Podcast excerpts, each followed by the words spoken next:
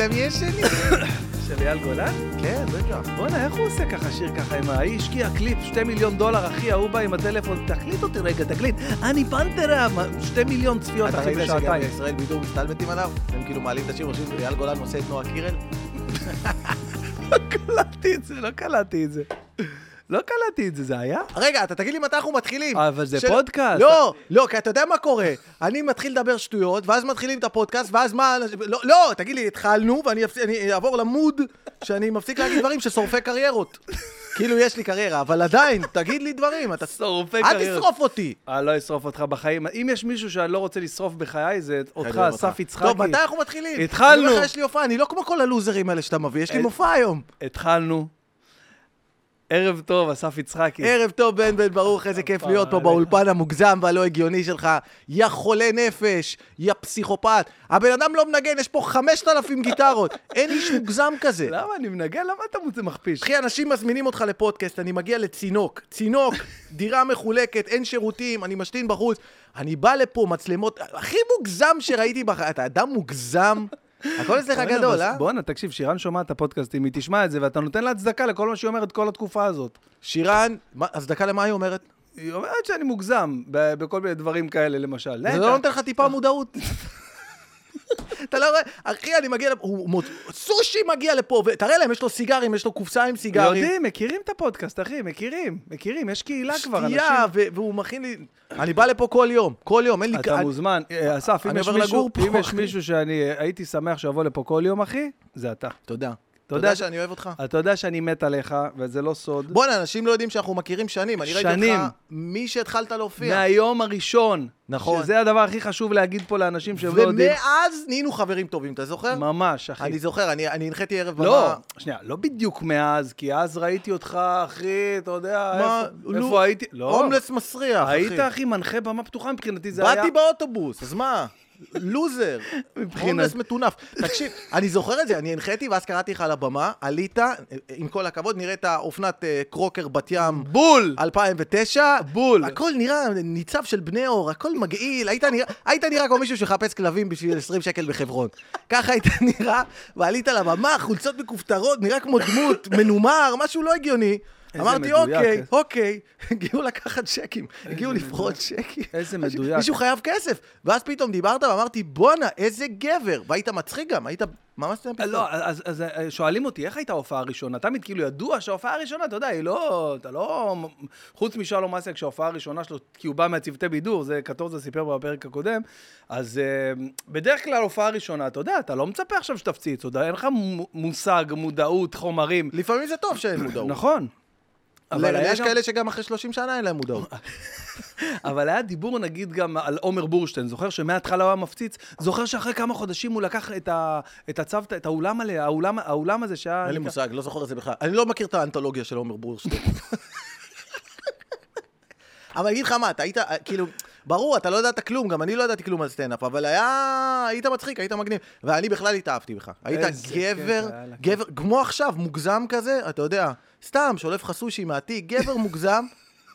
ואני זוכר, אני זוכר עוד בהתחלה, מתי אמרתי שאתה גבר?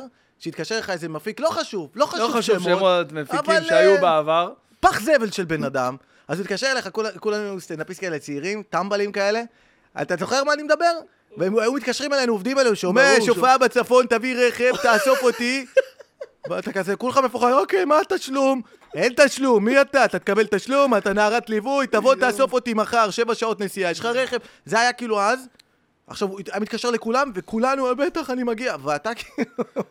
לא אשכח, הוא התקשר אליי, הייתי, תראה איזה דיסוננס, הייתי אז באוניברסיטה, בלימודים, ישבתי, באמצע שיעור מתקשר אליי, לא חשוב שמות.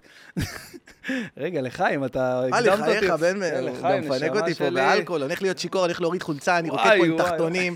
זה הולך להיות הפודקאסט הכי מגניב שראיתם. אני. ערום עוד חמש דקות, מותר לשלוף פה. איך הוא התקשר אליך, איזה אומץ. התקשר אליי, אני באמצע הלימודים יוצא, אני כזה, רגע, אני לא יכול לדבר, אני יוצא שנייה החוצה. אני יוצא החוצה, ואז הוא אומר לי את מה שאמרת. זה אומר, אה, יש איזו הופעה, רחוק, משהו רחוק, לא יודע, צפון, דרום. צפון, אני לא צוחק. צפון, רחוק, כן, משהו, שעתיים נסיעה, אה, תביא אוטו, והיה היה איזה סכום מסוים, לא משנה.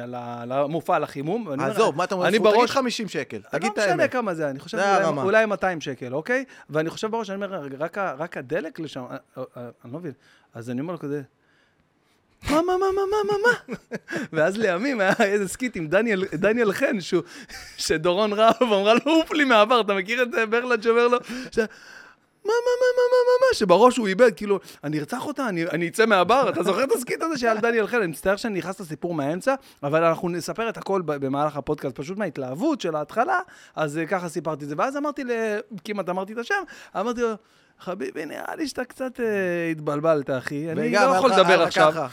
סיגר ביד. אני לא יכול. לדבר עכשיו, אבל תדע לך שעכשיו אתה פתחת איתי חשבון, וזהו, כאילו, אמרתי את זה עכשיו, פתאום, לא יודע, מי, מישהו אמר למישהו, היה באוטו עם מישהו בדיבורית, ואז נהיה מזה איזה, בואנה, הוא אמר, תוך איזה שעה, שעתיים התקשרו אליי, בואנה, מה, איך אמרת להוא ככה, אתה יודע, אנשים ש... כי, כי אתה לא מבין כמה זה היה מדהים בעיניי, כי היו סוכנים כאלה שמרמים את כולם, מתקשרים לכל מיני סטנאפיסטים מתחילים, ואתה כולך רק רוצה במה, נכון. ובן אדם אומר לך, שומע, אתה אוסף אותי עכשיו, אתה מסיע אותי, אתה קונה לי אוכל, כל מיני הזיות, וכל מיני טמבלים שאומרים, "אה, בטח, בטח, כן. ופתאום הוא התקשר אליך, והיית חדש, היית כמו כולנו, אבל פשוט אה, אתה באת... מה לעשות, יש לך אופי של פורט צ'קים. ואז אתה- פשוט הוא התקשר לך ואמר לך, שומע בן בן, אתה אוסף אותי היום, נוסעים לצפון, שם לך 200 שקל, ואתה ענית לו, תגיד לי, מה, אני לחמניה? מה, תגיד לי, מה, אתה מה, אתה נורמלי? מה, אתה... בן היה הראשון שכאילו כמעט הביא לו מכות. ואז אמרתי, בואנה, איזה גבר, הוא צודק. בתוך כדי נסעתי עם ההוא לצפון. אז די. רגע, מה אתה אומר פה במילים אחרות? תוך כדי יצאת להופעה אחרת. מה אתה אומר פה במילים אחרות? אתה אומר ש, שאני נתתי איזשהו פתח לכל התחום להתנגד למזימה החתרנית הזאת של לה- להביא... אני אומר שהיית גבר מההתחלה, לא היית, אתה יודע, אנשים באים לתחום אני הזה. שונא חוסר צדק, אחי. אני שונא. חוסר צדק. אל תנצל בן אדם, אל תבוא עכשיו... אבל כשאתה חדש, אתה נכון, מבין? כן, אני מבין גם זה את זה. מגיע- כמו שאתה מגיע, אתה יודע, לאיזה בסיס חדש, ומחרטטים נכון. אותך שאתה עושה דברים, נכון. אז אתה כאילו טועה, אבל אתה באת כזה מגובש על עצמך, תשמע, אני התחלתי את התחום קצת מאוחר. אתה- אתם באתם בגילאים אה, 17, 18, כזה, נכון, אני? באתי 18. שיואו, בואנה, מה זה, מה, מה, מה, מה דיברת בגיל 18? אני לא ידעתי מי אני בגיל 18, לא ידעתי מי אני. אני עד היום לא יודע. מה, אתה זוכר בדיחות שלך מההתחלה בגיל 18? לא, אני לא זוכר כלום, אבל אני זוכר, אני זוכר את את התקופה באופן מוחשי. כן, זה בטוח. כן, לא שוכחים את ההתחלה שלך. עכשיו, אתה מדבר איתי על, ה... על הקאמל ב... בתחנה המרכזית, או לפני זה? לא, בתחנה המרכזית, רק מאז, נכון? כן. אוקיי, כאילו לא היית נגיד ביפו, זה כבר... לא, אז אני- אני שהתחלתי להופיע, אני התחלתי להופיע בגיל 18, וכשהתחלתי להופיע, ממש הפעם הראשונה הייתה ביפו. הייתה ביפו. זו הייתה הפעם אני לא הראשונה. מאמין, אתה היית ביפו? הייתי בכיתה י"ב. וואו, בכיתה י"ב נסעתי באוטובוסים. אני רצ- לא מאמין. לא, אני רציתי להופיע מגיל אפס, רציתי לעשות סטנדאפ, רק חיפשתי איפה. עכשיו, לקאמל קומיקס הייתה מודעה בעיתון, ערב במה פתוחה. עכשיו, אני כבן אדם שרוצה להיכנס לתחום הזה, לא ידעתי איך לעשות את זה.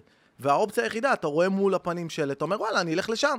עכשיו, זו תקופה הכי תפוקה שיכולה להיות. תחשוב, אינתיפאדה, אה, לא היה להורים שלי רכב, אני נוסע באוטובוסים ממחברת, כאילו סיטואציה הכי מוזרה, להופיע מול שיכורים בשתיים בלילה בלי שההורים שלי יודעים, הכי מוזר, אבל הייתי כל כך מחויב, ובאתי לשם, וממש, ממש קצת זמן אחרי פגע ברק בגג, העיף את הגג, הגג עף, הרס איזה 12 מכוניות, וטבעו את הבעלים.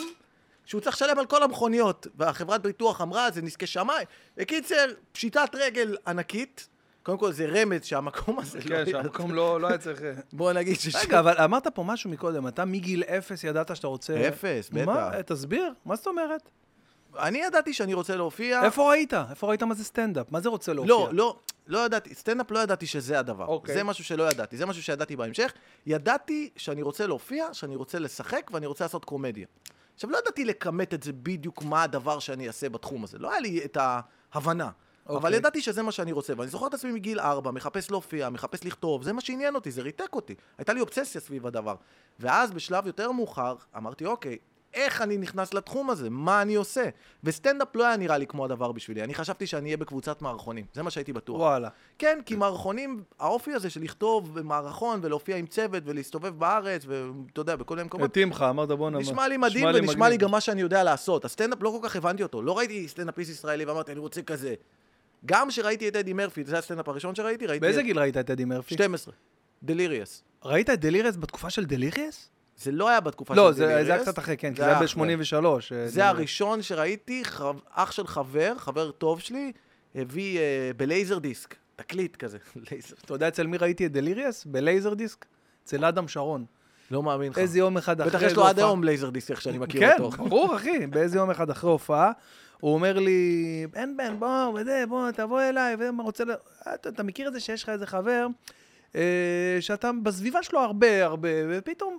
פתאום בא לך עליו כזה לדבר איתו, לפרוק לך בוא את נרים את הלב. המערכת יחסים כן, לשלב בוא הבא. ניקח, פ- נסענו, לא זוכר מאיפה, לא זוכר אם זה האוטו שלי, שלא, לא משנה איך, הגענו לבית שלו ב- בראשון לציון שם וזה, ובלילה, אני אומר לך, שתיים, שלוש בלילה הייתי אה, רווק וזה, ישבנו, אחי, ראינו את כל דלירס, שזה עוד איזה שעה ומשהו, ואני נחשפתי לסטנדאפ, אני נחשפתי קודם כל למופע הזה, ל- לדלירס, רק אצל אדם שרון, שזה היה בשלב מאוד מאוחר, תחשוב, הייתי בן 27, 8, אז מה הסטנדאפ הראשון כזה. שראית? הסטנדאפ הראשון שראיתי, אתה לא תאמין מה שאני אומר לך עכשיו, אבל אממ, זה היה יום טוב, אחי. יום טוב 2004, שהיה עם שגיא פרידמן, אז כאילו, זה היה הסטנדאפ שראיתי, שהתחלתי לראות אנשים שעושים סטנדאפ, ואז התחלתי קצת לחקור על הדבר הזה, ואז ראיתי בחוץ לארץ שיש עולם כאילו אחר לגמרי, מטורף לחלוטין, והתאהבתי במיץ' הדברג. אני זוכר. וואו, אחי, איך התאהבתי בו, ואמר- וזה זה הסיבה שאני עושה היום סטנדאפ. כאילו, הבן אדם הזה שהוא נפטר כאילו בגיל אה, 32 מ overdose, ו- ומאז אני כאילו... מאותו אתה יודע שהמשפחה של מיץ' הדברג, הם עושים עכשיו אירוע לזכרו, שזה תרומה לנפגעי סמים. וואו. שזה נגד כל מה שהוא מייצג, הוא נכון. אהב סמים. הוא מאוד... הוא- הוא מאוד אהב. זה היה הכיף שלו, מה אתם עושים? אתם הורסים. אתם הורסים את המורשת שלו, טיפשים. נכון, נכון, יש בזה משהו. צחוק, צחוק, יש בזה משהו. אבל זה לא כזה מוזר, כי אני אסביר לך משהו, אני, אני זוכר גם את התקופה בערך של יום טוב, כי, כי אני הייתי נורא צעיר. 2004, משהו... כן, ב- אבל אחרי זה הגיע גל שלם של אנשים שבאו לעשות סטנדאפ בגלל יום טוב. כי עד אז הייתה איזה גוורדיה כזאת של כמה סטנדאפיסטים, שלושה, ארבעה. וילוז'ני כזה. אני לא חושב שהוא אפילו היה באותה תקופה, אני חושב שהוא לפני. והם כאילו היו מובילים את הסצנה במדינת ישראל. ואז היום טוב היה מלא כישרונות חדשים שמבעבעים מתחת לפני השטח, עובדים במועדונים, הורגים קהל מצחוק, אבל אף אחד לא ידע שהם קיימים. איך חיים אדגר השתחל לקאסט הזה, אני לא מצליח להבין. אז, מה שקרה זה שיום טוב, תחשוב, היו סטנדאפיסטים שעובדים על במה 12 שנה. זה הזמן. אף אחד לא יודע מי הם, אין להם שקל על התחת, הם לא עובדים בסטנדאפ, אבל הם מגיעים כל ערב למועדון, והם הורגים את הקהל מצחוק, אף אחד לא ידע עליהם. ואז יום טוב הביא איזה גל מסוים, כי שמו עליהם זרקור פעם ראשונה. מהמם. זה לפני עידן הטיק טוק, אינסטגרם, ב- פייסבוק, יוטיוב. מה זה? זה לפני עידן ה... הרבה לפני. אז עכשיו זו הפעם הראשונה שמישהו בא ואמר, אוקיי, בוא נעשה איזה מרתון, וניתן צ'אנס לחבר'ה שהם חדשים. אבל החבר'ה האלה הם לא כאלה חדשים. יש שם אנשים שהופיעו 15 שנה. ואז כשהם באו והוציאו את כל הדבר הזה, את הפצצת אטום הזאת, שהם עובדים עליה כל כך הרבה שנים, זה התפוצץ. התפוצץ. וזה עשה גלים, וזה גרם להרבה אנשים לראות קולות חדשים בסטנדאפ, ולבוא ולהופיע. זה לא כזה מוזר מבחינתי. זה נשמע לי הגיוני אפילו. כאילו, איך תיחשף לזה? אני, כשהייתי ילד, סטנדאפ ישראלי, זה לא משהו שעניין אותי. לא הלכתי לראות את זה. הסטנדאפיסטים לא... אתה יודע, לא- אין לי משהו אישי נגדם, אבל אף פעם לא... לא צרכת את המוצר הזה וגם בארץ. לא הסתכלתי עליהם ואמרתי, אוקיי, אני רוצה להיות כמוהם, או אני מבין מה הם עושים. אפילו לא על שחר, שאז בתקופה ההיא, כל הסטנדאפיסטים היו, אה, אתה יודע, נר לרגליו, מה שנקרא, כאילו? לא, אבל שחר זה היה... כשהגעתי למועדונים ראיתי את שחר. אתה אוקיי, מבין? ראיתי כן. אותו במועדון, אבל אני מדבר ממש שהייתי ילד. הרבה לפני שכאילו Mm, הגעתי למועדון. הדבר הראשון שראיתי היה אדי מרפי, ראיתי את דליריוס, שזה היה, בואנה, איזה התחלה משוגעת לראות... אה, זה היה מטורף, מה זה באמת. מטורף, עד היום אבל? אני אומר שמבחינת פרפורמנס, אני לא חושב שיש... אחד, אין- אין- אין פרפורמר יותר טוב מהדבר הזה. אתה קולט שהוא היה שם בן 22? אני לא מצליח להבין את זה. 23. אני לא מצליח להבין את זה, אחי. אני כן מצליח להבין, כי זה ניו יורק, והוא התחיל להופיע בגיל 13, נכון. ובניו יורק אתה יכול לעשות 15 הופעות בערב. צודק. אז זה- זה מספיק. וואלה, פתרת לי שאלה של עשר שנים, נשבע לך. וגם אני חושב שזה עניין של אופי. האיש היה מאוד מאוד בטוח בעצמו. ת- תשים, תסתכל עליו, תסתכל על האופי שלו. היה זה... ב Saturday Night Live, כוכב. הוא, הוא יותר מטורף. היה cast שלם ב Saturday Night Live, פיטרו את כולם, והשאירו אותו. וואו, לא את ידעתי. כולם, כן. ואז התחילו עונה, כי פשוט הייתה עונה קטסטרופלית, השאירו אותו, והוא לקח את העונה אחרי והוביל אותה, והפך את זה ללהיט מטורף. יש לו מערכונים שעד היום אתה תראה, והם סופר מצחיקים, והם... וואי, אה, עומדים את במבחן הזמן. אתה מכיר את המערכון שלו עם ה... עם אה, זה, עם אה, קארל לואיס? שהוא עושה את קארל לואיס? אני לא חושב שאני מכיר את זה. תקשיב, זה אחד המצחיק, כאילו מראיינים אותו אחרי תחרות, הוא על המסלול מרוצים שם, אז אה, אומרים לו, קארל לואיס, כאילו בא איזה שדרן, הוא אומר, תגיד, תגיד, אתה...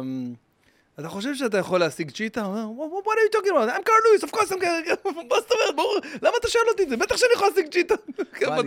היה לו ביטחון עצמי מוגזם לקארל לואיס, הוא אומר לו, אתה יודע איך אני הגעתי לפה? אני השגתי מטוס ג'מבו עכשיו, אני רצתי עכשיו, השגתי מטוס מגזים שם, איזה אחד המצחיקים. זה היה תקופה, אז אני ראיתי אותו, ועדיין כשראיתי אותו לא אמרתי סטנדאפ זה הדבר שאני רוצה לעשות, אבל זה כן מאוד הרשים אותי ברמת הפרפורמנס, וגם הצחיק אותי מאוד, הייתי נורא צעיר, הייתי בן 12, משהו כזה. לא מאמין. אבל כשהגעתי לסטנדאפ, זה היה רק, זה היה רק מכורח הנסיבות. רציתי להופיע, מה אני עושה? איך תגיד, עם מי? אתה חולק אה, אה, רגשות כאלה עכשיו? שיש לך איזושהי אומנות שאתה אה, רוצה להיות שתהיה גדול? שואלים אותך את זה, מה אתה רוצה להיות שתהיה גדול? אתה אומר, אה, לא יודע איך קראו לזה, אז אה, בדרן, לא יודע איך קראו לזה, אז קומיקאי, סטנדאפיסט, לא יודע, לא היה את השם הזה. סטנדאפיסט כן היה, בטח שהיה. היה, קראו. לזה אז סטנדאפיסט, אני בתור, אני נחשפתי לשם הזה רק כשהתחלתי להופיע, כאילו. לא, לא, היה סטנדאפיסט, היה. כן? אני הגעתי לבמה פתוחה, כי אמרתי, זה הדרך היחידה שלי להופיע. אוקיי, רציתי לעשות מערכונים עם אנשים, לא היה לי מי. היו חברים כאלה לכיתה, היו סופר מצחיקים, סופר מוכשרים, לא רצו לעשות איתי צמד, שזה מה שחיפשתי. אמרתי, אוקיי, בוא נכתוב מערכונים, נעשה ביחד, אף אחד לא רצה. אמרתי, אוקיי, אני חייב להתחיל להופיע. כבר בגיל 16 אמרתי, זה לא יכול להמשיך ככה, אני צריך לעשות משהו.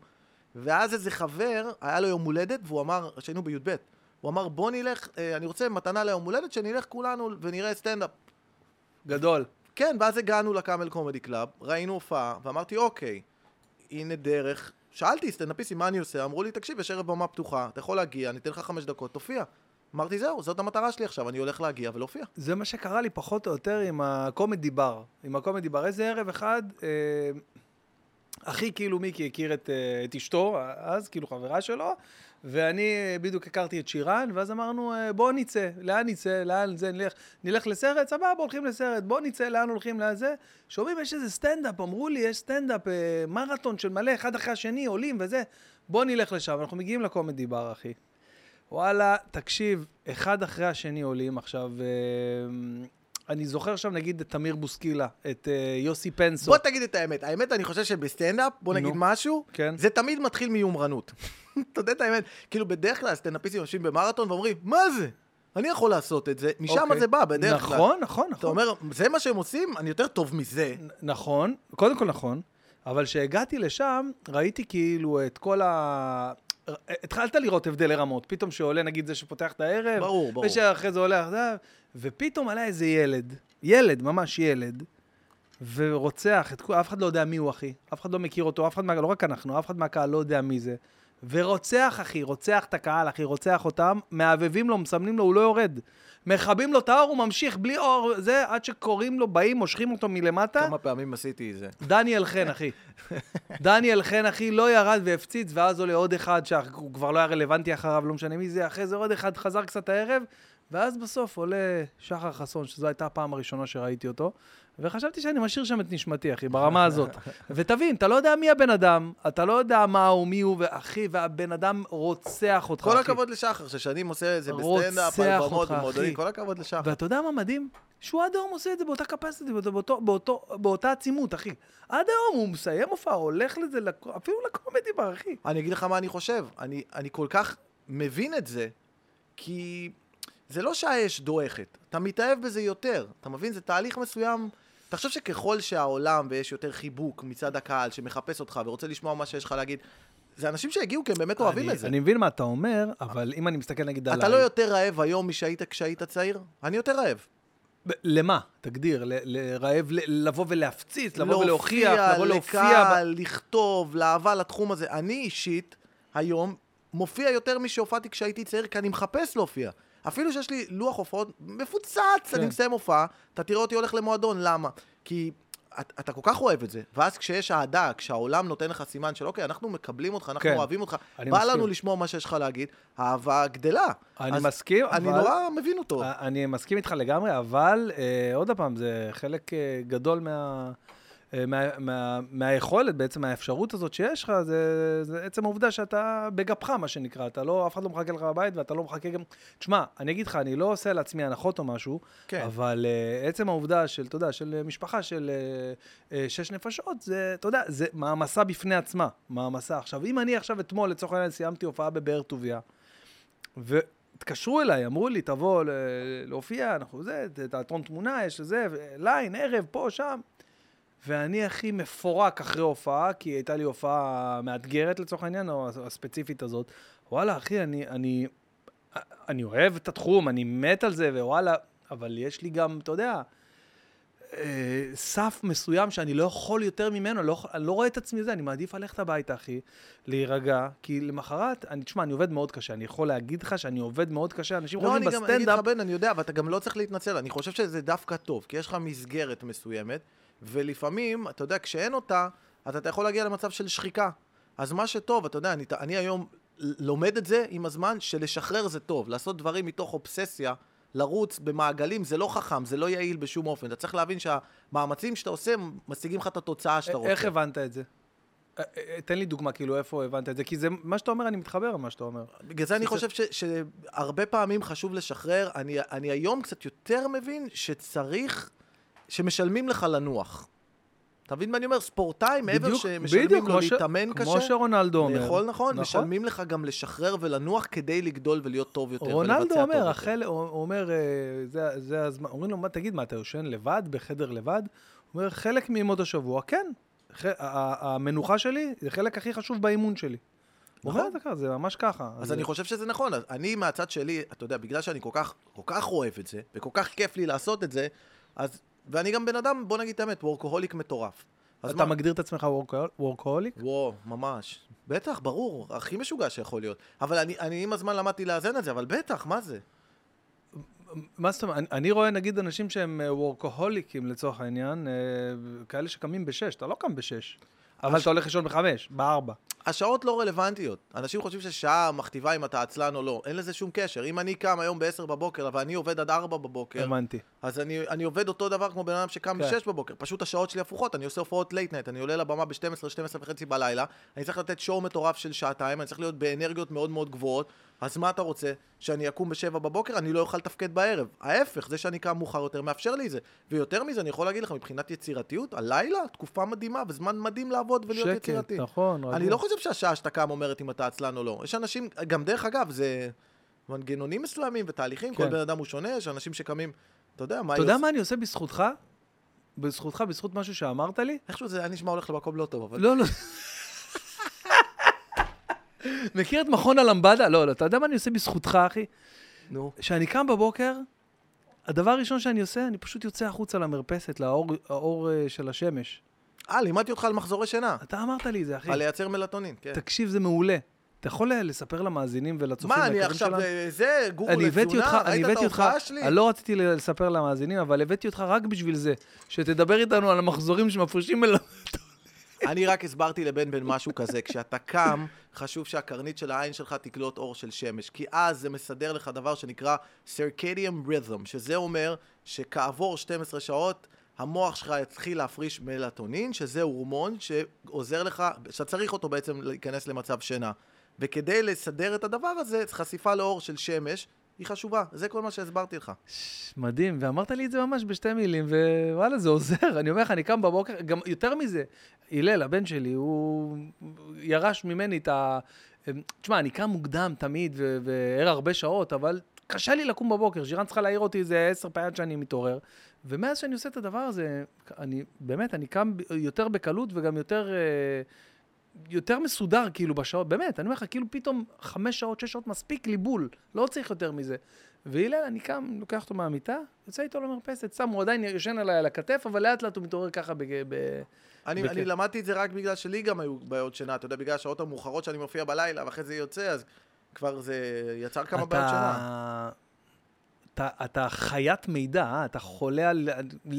לאורך כל השנים, אני, יש, לי, יש לי זיכרונות ממך, שאתה מדבר איתי בטלפון איזה 40 דקות, 50 דקות, לפני 10 שנים, לא עכשיו, ומקריא לי פסקאות מספרי מוטיבציה וספרים של, של, של מדע אתה סופר ודברים. סקרן, אני אתה סופר סקרן בטירוף, סקרן. אחד האנשים הכי... אבל לא, אבל אתה גם לא... אתה לא רק סופר סקרן, אתה גם... רוד- אתה הולך ומביא את המידע הזה. יש אנשים שגם אני מאוד סקרן, אבל אני לא, אני לא קורא 200 ספרים בשנה, אחי. אני חושב שיש לי יכולת לעבד מידע מאוד מאוד מהר, ואז מה שקורה זה שאני משתעמם בקלות, ואני צריך כמה שיותר דברים. ואם משהו מסקרן אותי, אז אני מתחיל לחפור ולקרוא ולהתעניין, ואז אני ממש, עד שאני מבין ומפענח משהו ופותר בעיה. חושב שזה משרת אותי, אני סקרן בהרבה זה- תחומים. זה ההסבר שלי גם ללמה אתה מנגן כל כך טוב בגיטרה. אני- אני אני לא. מנגן כזה טוב, אני זרקן היום, באמת שלא. פעם הייתי, היום סתם, באמת, אבל פעם הייתי מתאמן והייתי אוהב את זה, זה היה עוד תחביב. די, נו, בחייאת, אנחנו היינו פה עכשיו לפני הפודקאסט, יש סטורי שלך מתועד, דופק ביצועים, אנחנו ניתן לינק לסטורי הזה. ביצועים פושרים מאוד. מאוד. מאוד פושרים, אבל אין בעיה, תעשה לינק ותכתוב את הטלפון שלי, אני רווק. בקיצר, מה דיברנו? דיברנו על התחלה בסטנדאפ, לא, כן, דיב- ועל דיברנו על, לתחום. על אהבה לתחום ועל עצם העבודה, ש- העבודה המאוד מאוד אה, מושקעת שאתה עושה, ובשעות שלך. אני לפי- אומר לך, אני חושב, באמת, בהקשר של אהבה, שאתה נהיה יותר רעב. יותר רעב. אני היום יותר רעב מהילד שנסע באוטובוסים להופעות. בגלל שאני רואה מה אני יכול להגשים. בגלל שאני יודע את הפוטנציאל, אני יותר רעב. בא לי יותר. אני אומר, אוקיי, אני חושב שרוב הדברים בחיים, אני חושב שהבנתי את זה, זה יותר תהליך של אה, אבולוציה מרבולוציה. תסביר. אני אנסה להסביר לך. נגיד, תיקח דוגמה קלאסית את סטיב ג'ובס. אוקיי. אנשים חושבים שהוא יצא מלכתחילה ואמר, אני הולך לשנות את העולם. זה לא מה אוקיי. שקרה. הוא רצה להקים עם סטיב ווזניאק אה, עסק למכירת אהה, מחשבים, נכון. ולייצר את זה במוסך של אבא שלו. נכון. וככל שזה הצליח, אז הוא נהיה רעב יותר, ומשם זה עבר ל"אנחנו נפיל את חברות הטכנולוגיה הגדולות, ונפיל את IBM, ואנחנו נייצר, ומוזיקה היא דרך חיים, ואנחנו מתקשרים דרך... סגנון ומרד, כל הדבר הזה, זה, זה לא תהליך. אנשים חושבים, הוא יצא מהבית, אני הולך לשנות את העולם. לא, זה יותר רבולוציה. זה עם הזמן. קרה. אז אני חושב שרוב הדברים הם ככה.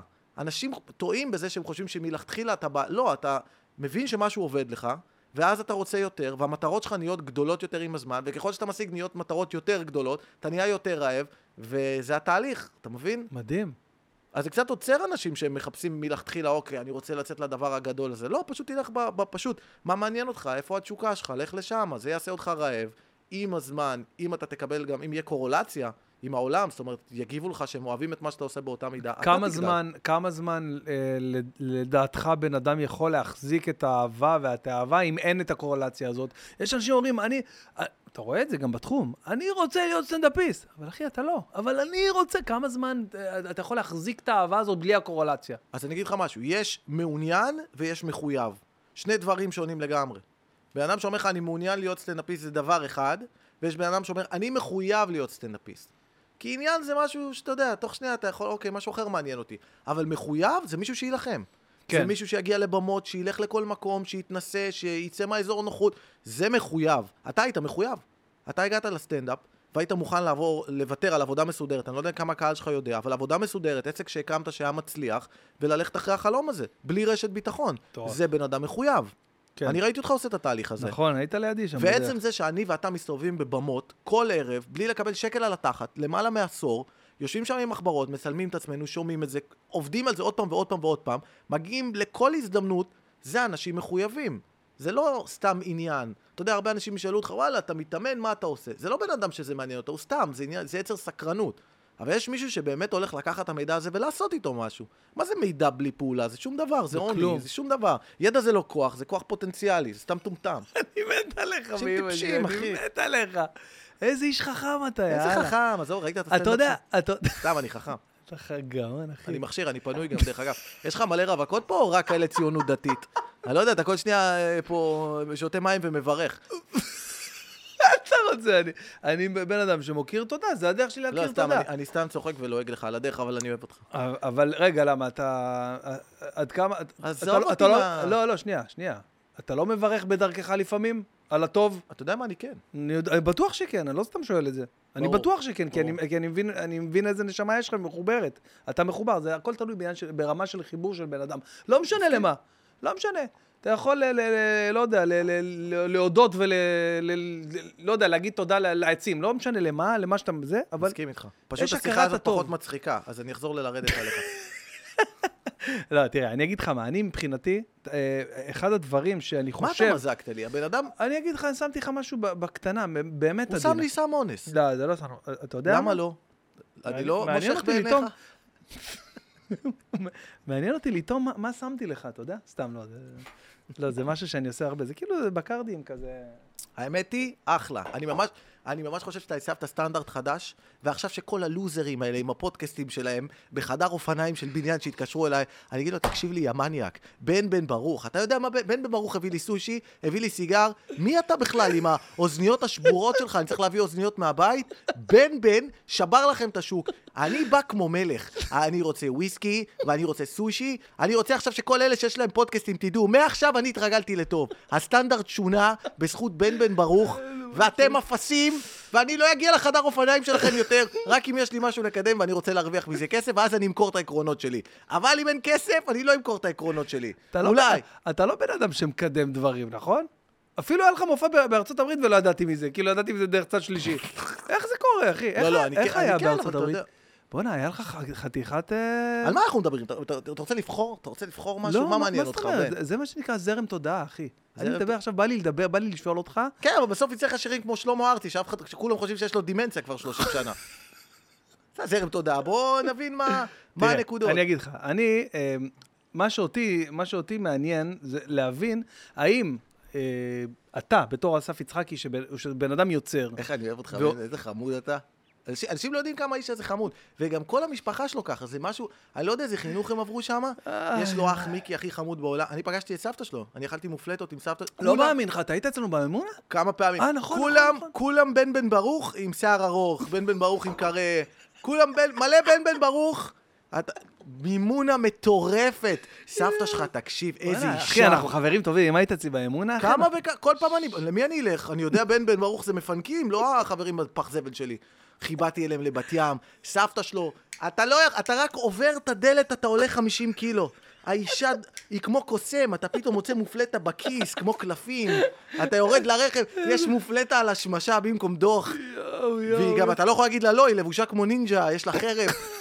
אני לא אכלתי, אחי. הם דוחפים לך אוכל, אתה לא מאמין. כאילו, הכי מוגזם שיש. מכניסים את כולם, שכנים שהם שונאים, משהו מוגזם. אין, למרוקאים אין שכנים- שהם שונאים. יואו, אני הייתי באיזה יום הולדת שלך, אתה זוכר שאתה הזמנת אותי לאיזה יום הולדת שלך, והיה קריוקי עם קלידן, מיקי היה לה קלידים. לא, אני לא. מאמין לך, די, אתה עובד עליי. אה, איזה מצחיק זה היה. בואנה, אתה היית ביום, בבית עם השתי קומות, בבית הזה? ב- בואנה, אתה לא זוכר אותי בכלל. אני לא זוכר אותך אני בפריים, הייתי בואנה, אני... בכל האירועים האלה, אבל זה היה אחד הקשים. זה באמת, היה אח שלך יושב על קלידן, מנגן מוזיקה מזרחית, אתה יושב שם, מדושן עונג. כן, עם נרגילה, עם נרגילה. ואז כל ראשי החמאס לידך, מלא אנשים שחוסלו מכל מיני כיוונים, האחים המוסלמים מקיפים את בן, אתה נכנס כל מיני מוזיקה כזה, כזה מוזיקה, אני כל כזה, פסקול כזה של Black Hawk Down, אני כזה, אני יושב לידם צועק פאודה, פאודה, פחד אלוהים. ואז כאילו אמרו לי יום הולדת לבן בן, אמרתי אוקיי, סבבה, אבל מתי הוא התאסלם? בואנה, זה שירן עשה לי יום הולדת הפתעה. עכשיו בוא... זה באמת מפתיע להזמין את ראשי החמאס. זה בדרך כלל לא מגיעים. בוא נקרא לילד בש- בשמו. די עם המסיבות הפתעה. די. אף אחד לא... די, לא- זה לא טוב, זה לא טוב לאף אחד. זה לא טוב לאף אחד, מי צריך את הדבר הזה, אחי? אתה יודע גם מה הקונספט, הקונספט של מסיבות הפתעה הוא מטורף בעיניי, זה כאילו, תחשוב איזה רוע טהור, מה אתה אומר? בוא ניקח בן אדם ביום הולדת שלו, יום שחשוב לו, אתה יודע, בן אדם גם ככה רגיש, ובוא נשחק אותה כאילו אין לו חברים. בוא נשחק אותה כאילו אף אחד לא אוהב אותו, הוא ידבר איתנו, נשחק אותה כאילו שכחנו. אה, מה, זה היום? נכון, כן, כן. ושנייה לפני שהוא מתאבד, הוא ייכנס הביתה, ונגיד לו, לא, עבדנו עליך, אנחנו כן חברים שלך. מה, מה, אתה יודע, בטוח יש מישהו שהתאבד ואף אחד לא מדבר על זה. בטוח שיש מישהו קפץ מבניין, טוב, אף אחד לא אוהב אותי בעולם הזה. ואנשים יושבים כזה, איפה הוא? איזה קונספט זה. ביום שהבן אדם הכי חשוב לו, נעשה לו כאילו אין לו חברים, והמשפחה שלו לא אוהבת אותו. בואנה, זה מדויק עד כאב, אחי. ושנייה לפני, שנייה. אה, שהוא כבר, הלב שלו בתעוקת חזה מה זה, מתקדמת. הוא, הוא כבר עם כדורים פסיכיאטריים, בוכה במעלית, אתה יודע, ואז הוא נכנס, "אה, יש לך חברים, הוא כזה, אה יופי, זה, מוציא את האקדח, מחביא אותו. מה זה הקונספט המרושע הזה? קונספט מרושע, אז אשתי... אה, וגם זה לא עובד, בעידן זה של לא היום. עובד, זה מה שאני עם אומר. כל זה- הוואטסאפים כל ה- וכל- אי אפשר, אין, אי אפשר להעלים מהיום הולדת איזה הפתעה, אי אפשר. להעלים, אתה תוך אי שנייה. יש איזה טיפש, רגע, מתי היום הולדת של בן בן? אז מה, נפגשים היום בערב, אה? איזה אה, טיפשים. כאילו לא, אה, כאילו לא בערב, כאילו מחר. כן. הזה? אז מה, נפגשים בערב? איזה, מה יש בערב? לא, אה, התכוונתי מחר, כדורגל. תמיד יש איזה אחד שמחרבן את כל אי היום אפשר, אתה יכול לסמוך על חברים שלך? אני אוהב אתכם, אבל אתם אנשים פח זבל, באמת. בואו, חבר'ה, בואו נפסיק עם הימי הולדת בהפתעה. אתה רוצה לארגן לך מסיבה, תגיד גם מי אתה אוהב, תגיד מי אתה רוצה שיבוא. תמיד אתה רואה גם אנשים שאתה... גם היה, בהיסטוריה היה מישהו שבאמת הופתע? לא. אף אחד לא לא. הופתע. אף אחד לא הופתע, כי, כי כדי שאני אהיה מופתע, אני צריך להאמין שבאמת כל האנשים שמכירים אותי שמים עליי זין. עכשיו, אני יודע ש-80% אחוז שמים עליי זין. לא 100, אמא שלי לא תקשר אליי, לא תדבר איתי ביום הולדת. כמה פח זבל של בן אדם. קיצר, סטנדאפ זה חשוב. מדויק עד איך אני כן. אוהב אותך, בן בן. אני אגיד את זה הרבה פעמים, אנשים לא יודעים, אבל זה אהבת אמת. אה, אתה יודע, וכל פעם אני שאתה הייתי אומר את זה... באירועים שלו, באמת? הייתי שם עם כל החבר'ה שלך מבוקה חרם, והייתי ב... והייתי בחתונה של בן בן. אתה עושה לי פה רצח אופי, אחי, בפודקאסט שלי. רצח אופי, לא, אני אומר שאתה אדם לא, מדהים. לא. והייתי בחתונה שלך, אה, חתונה. כן, ואני מצטער שלא שמתי צ'ק עד היום. חתונה צנועה, לא? איזה איש מוגזם. אתה יודע ששירן לא קלטה שהיה זיקוקים? שמתי 10,000 שקל על זיקוקים. אחי, ש... אני לא אוהב זיקוקים, אני לא אוהב את זה, מפחיד אותי, זה מבהיל אותי, אני לא אוהב את זה, אבל עשיתי את מה, זה אתה כי שירן... כלב? למה אבל שמת זיקוקים? מה אתה צריך זיקוקים? שירן אוהבת זיקוקים, תמיד כשיש יום העצמאות ויש זיקוקים, בואו, בואו לחלון, בואו תראו, נכון, יש תמיד חלון אחד בבית שאפשר לראות ממנו את הזיקוקים, חלון אחד באמבטיה, גם כל המשפחה ככה נשענת על הזה, אז אה, יש זיקוקים! אתה הבאת זיקוקים? עשרת אלפים שקל היה לך זיקוקים? כן, אה, אה, בשמש אדומה מה, אתה לא זוכר? גם אתה לא זוכר את זה? שש- ששברתי את הכוס, היה זיקוקים, מה זה אחי? היה שם כמות, של אטרקציות, אני אזכור את הזיקוקים, זה היה הדבר הכי מוגזם שראיתי בחיים שלי, פתאום יורים את בן בן מתותח. היה גם איזה שלב שפתאום בן בן בועט, יוצא מעוגה עם אה, מיקרופון, מתחיל לשיר שירים, שהוא הקליט באולפן. אני ישבתי שם. מבולבל, לא הבנתי איפה אני, כאילו. יואו, הקלטתי אצל הדג נחש, אחי, הקלטתי אצל... אה, אתם מבינים איזה אדם מוגזם? אתם מבינים וואו, איזה אדם אחי. הכי מוגזם שיכול להיות? הקלטתי אצל גיא מר שיר, אחי.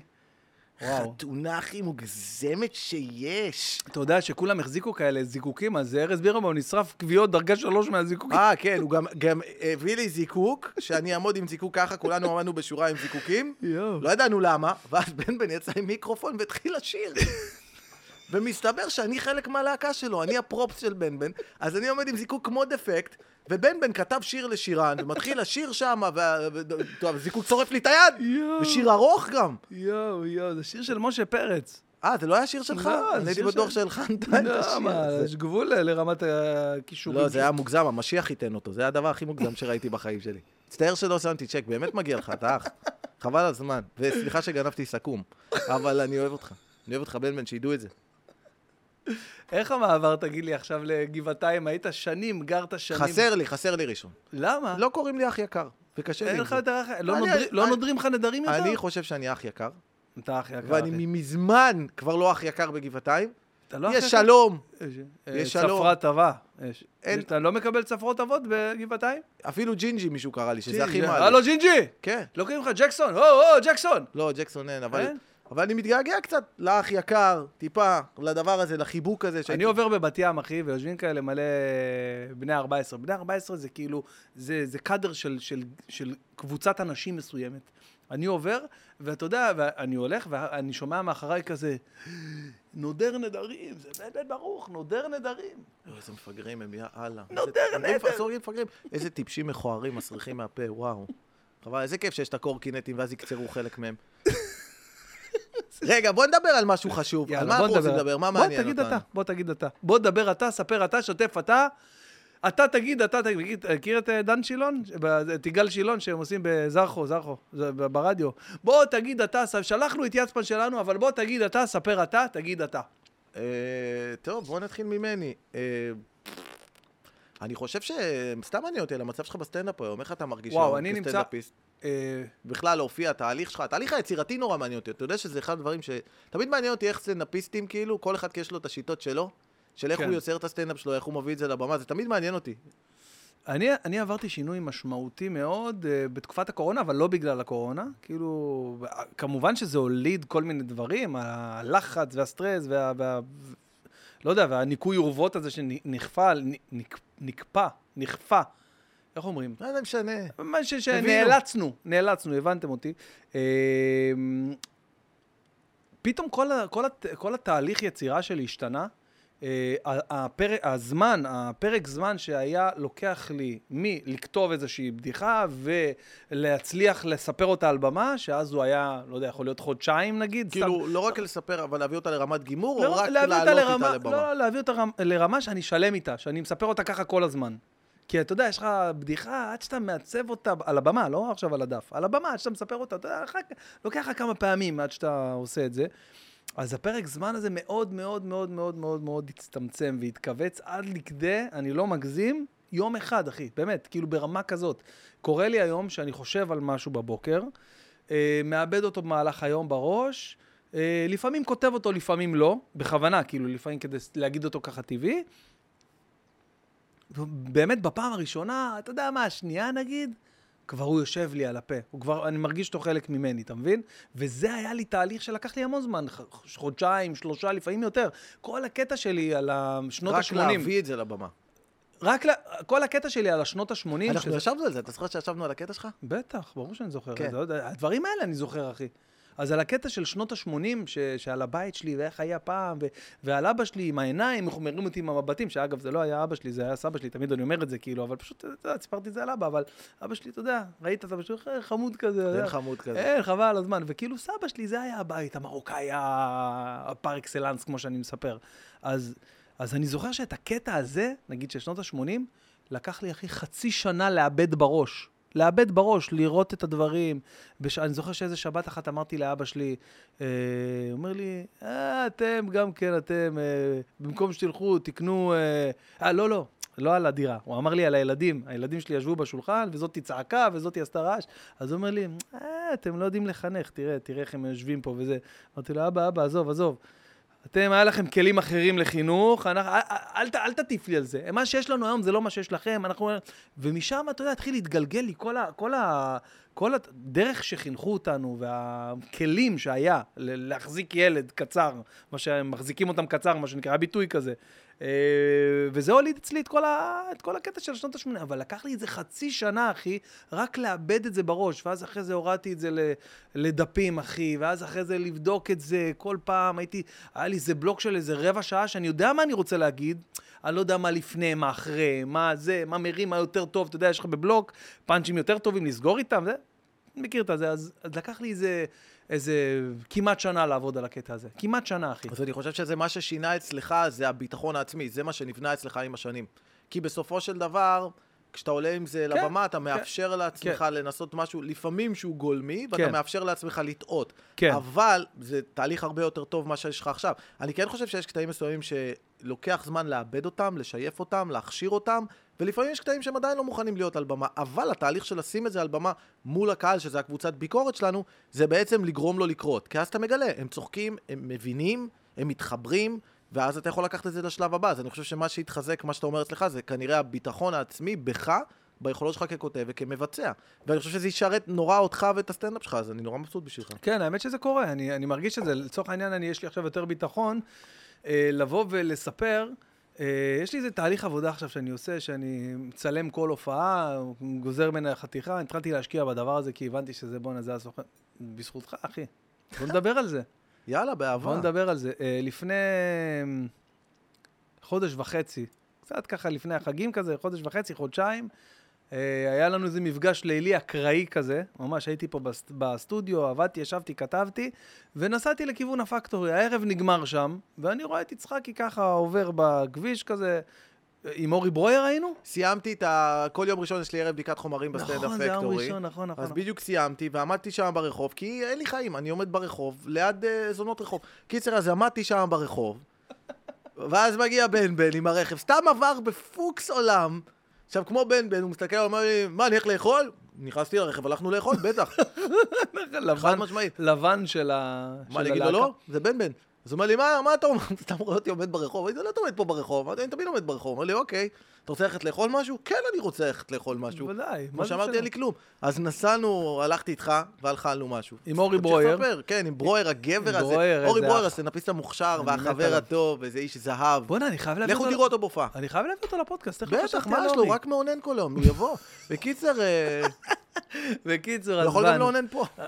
אז בקיצור, אז באנו. די עם ההודעות האלה עם האפל וואץ', זה משגע אותי. איזה חוסר מקצועיות, תקבל את הטלפון. לא, השעון, אתה יודע מה, אתה איך אני עושה שאני לא אקבל הודעות אה, לאפל אתה וואץ'? צריך לשנות את ההגדרות בטלפון שלך ל-do not disturb, ואז זה יפעל גם לטלפון אני על שלך. מצב טיסה, אבל מה זה? אה, הנה, אבל במצב טיסה עדיין יש לך וי-פיי. אז אני וכל לא, עוד אז יש לך וי-פיי אתה יכול לקבל הודעות. אז אני אסגור את זה, הנה. לא, אתה צריך, תשנה את בטלפון, תשנה בטלפון של נא לא להפריע, ואז זה גם לא ישלח הודעות ל... הנה, ריכוז, נא לא להפריע, יפה. העיקר קונה, העיקר הולך לאפל סטור, מה הכי יקר, יצא אייפון חדש, אומרים לו, בן בן, היית פה אתמול, קנית אתמול את, ה, את הכל, כל מה שהיה לנו בחנות, אבל אולי יש צבע חדש, איש מוזר ומוגזם. אתה לא מבין, הכל יש לו טכנולוגי, איזה איש משוגע. בקיצר, תמשיך עם הסיפור. לזכותי ייאמר ש... אני לא אומר שהוא לא מדייק, אבל הוא קצת מגזים בפרטים. באמת, ממש. יש משהו של אפל שאין לך? אתם ראיתם כמה זמן לוקח לבן אדם לענות? לא, יש, יש, יש, יש. מה? יש משהו שדילגתי עליו באפל. דילגתי. דילגתי, כן, כן, פשוט... איזה עבר- תעצומות. איזה תעצומות. איך עשית את זה באמת, בן לא אדם? להיכנס ולקנות עוד אייפד. אנחנו חוזרים לסיפור, אני ויצחקי ואורי ברויר אה, יושבים, אוכלים שם בזה, אורי ברויר חותך, טוב חבר'ה, אני עייף, זה עברתי את השעה שלי, ביי, הלך, הלך לאונן. נשאר, לא מכיר אותו. נשארנו אני ויצחקי, ו- ואז התחלנו לדבר על המצב, על הסטטוס, מה קורה, מה פה, מה שם. אה, באמת, חודשיים אחורה כמעט, ואני אומר לו, תשמע, אחי, אני קצת, אה, קצת במחשבות עם עצמי, מה אני עושה עם הקריירה, מה אני פה, מה אני שם, אני... יש איזה, יש לי את הספיישל שעשיתי עכשיו בהיכל התרבות, ויש איזה אישו עם קשת, לא יודע, מערימים קשיים, עושים תנאים, פה, שם. זה היה, אני זו- אני יכול להגיד הכל? הכל, דבר חופשי, אחי. לא, לא בקטע, הכל אבל חופשי. כאילו שאתה רצית להשתתף באיזה משדר Mm. שהיה בקשת, לא, אז אני אסביר. זה היה הנקודה, לא? הסוכן שלי, אה, בני מנשה, הפיק משדר, אה, כנפיים של קרמבו, מי שראה, עם המון סטנדאפיסטים. ו... ואני כאילו, היה לי נורא נורא טבעי שאני אהיה שם בזה, ואתה אמרת לי קודם כל, למה אתה רוצה להיות שם? בוא נתחיל עם זה, כאילו, אמרתי לי, מה, מה? אמרתי, "אה, לא יודע, אתה יודע, זה קצת ידחוף אותי, ידחוף לי את המכירת כרטיסים, את ההופעות וזה. "אה, חשוב לי להיות שם, גם הסוכן שלי מפיק את זה, אמרתי לך. אמרת לי, אז מה, אבל תשמע, זה באמת זה שהסוכן שלך מפיק את זה, ואתה לא שם, זה קצת בעייתי, כאילו, זה, כאילו, מה? לא, הם אבל- אמרו, אתה- אתה כאילו, אתה ביקשת להיות שם ונתנו לך איזו סיבה לא, לא, לא, כן, כן, מזויפת, בדיוק, נכון? אמרת, אתה אמרת לא לי, שם? זה שהסוכן שלך לא שם, שם, מפיק את זה ואתה לא שם, וואלה, זה קצת בעייתי. ואז אמרתי לך, תשמע, הוא הסביר לי שככה וככה וככה, ויש אינטרסים, אה, למי יהיה במשדר הזה, חשוב שיהיה אנשים שהם בעצם בקשת, כי מן הסתם הם מקדמים את האנשים שלהם לצורך העניין. אה, מי שיש לו תוכנית אה, בקשת, אז זה דוחף להם גם את התוכנית. זה דבר שהוא די, אה, אה, די הגיוני בסך הכל. אה, וזה כאילו פתח לנו שיחה כאילו על כל, ה... על כל המצב שאנחנו נמצאים בו היום, כאילו בתור אה, יוצרים. וואלה, היום... אמרת לי, הנה, תראה, אתה באת, עשית פודקאסט, עשית לבד, לקחת יוזמה, אתה... קנית את כל הציוד שיש עשית כל... בכל החנויות במדינת ישראל. עשית, לקחת לבד, עשית זה. בסוף הם יגיעו אליך, אמרת לי, תשמע, זה לא משנה מה המימון, ב- אתה לא צריך ללכת ולהגיד ולקשת וזה, ואז... הם בסוף יבואו אליך לבד, הכוח אצלך, ו... ומעבר למה שאמרת, גם אם זה נכון או לא נכון בסוף, נתת לי אמונה עצמית בי, שאמרתי, בואנה, וואלה, הוא צודק, אבל לא רק לגבי הפודקאסט, גם ההופעות שלי, בואנה, יש לי פה טלפון, איך אמרת לי היום? בטלפון אני עושה יותר מהרייטינג שלהם בסטורי. כאילו, בוא, היום הרשתות... אז קודם כל, קודם כל, חשוב לי להגיד שאני שיקרתי, אתה קנית לי סנדוויץ' חביתה, נכון. סתם, לא, אבל אני אגיד לך... אני אגיד, לך, אני אגיד לך משהו שאיך שאני רואה את העניין. זה לא מעניין, זה לא רלוונטי. הנקודה שאני ראיתי אותך בתור חבר היא נקודה של קצת חוסר אונים. אתה רצית משהו, הרבה והיה- חוסר אונים. כן, והיה איזה גורם בדרך שלך, שיכול להיות שהשיקולים שלו הם לגיטימיים, יכול להיות שהם לא, אבל כרגע הוא סגר לך איזה דלת. זאת הייתה הסיטואציה. ואני... אולי תקנה אלכוהול טיפה פחות יקר. איזה איש מוזר. הוא מת, הוא מת, לא, לא. הוא מת כי יפלו עליו מלא אייפדים בדירה. יפלו עליו מלא מוצרים של אייפד. אבל מה, מה שאני הפריע לי בנקודה הזאת, שאני אני ממש אה, רוצה להוציא אנשים מה mindset הזה של ללמד את עצמם חוסר אונים. וזו הייתה הנקודה שאתה נמצא בה, כי אני באמת חושב שתמיד יש דרך. ואם אין דרך, אנחנו נסלול את הדרך. יפה, זה בדיוק מה שאמרת לי. ואני גם חושב שהיום, בתור אמנים, בתור יוצרים, אנחנו בתקופה הכי טובה בהיסטוריה, וזה מה שאנשים צריכים להבין. כרגע, כל המתווכים הם לא רלוונטיים. הם לא רלוונטיים. אתה יכול להגיע לקהל שלך. אתה יכול להגיע לקהל שלך, יש לך טלפון, יש לך רשתות חברתיות, יש לך פלטפורמות לחשוף את מה שאתה עושה. אם אתה טוב, אם אתה אמביציוז, אם אתה עובד קשה, אתה יכול להגיע לכולם, אתה יכול ליצור אימפריה, אתה יכול למכור כרטיסים, אתה יכול להגשים את החלומות שלך, ומעבר לזה, לא לעשות את זה תחת הפילטר שלהם, כי הם מבקשים מחיר מסוים.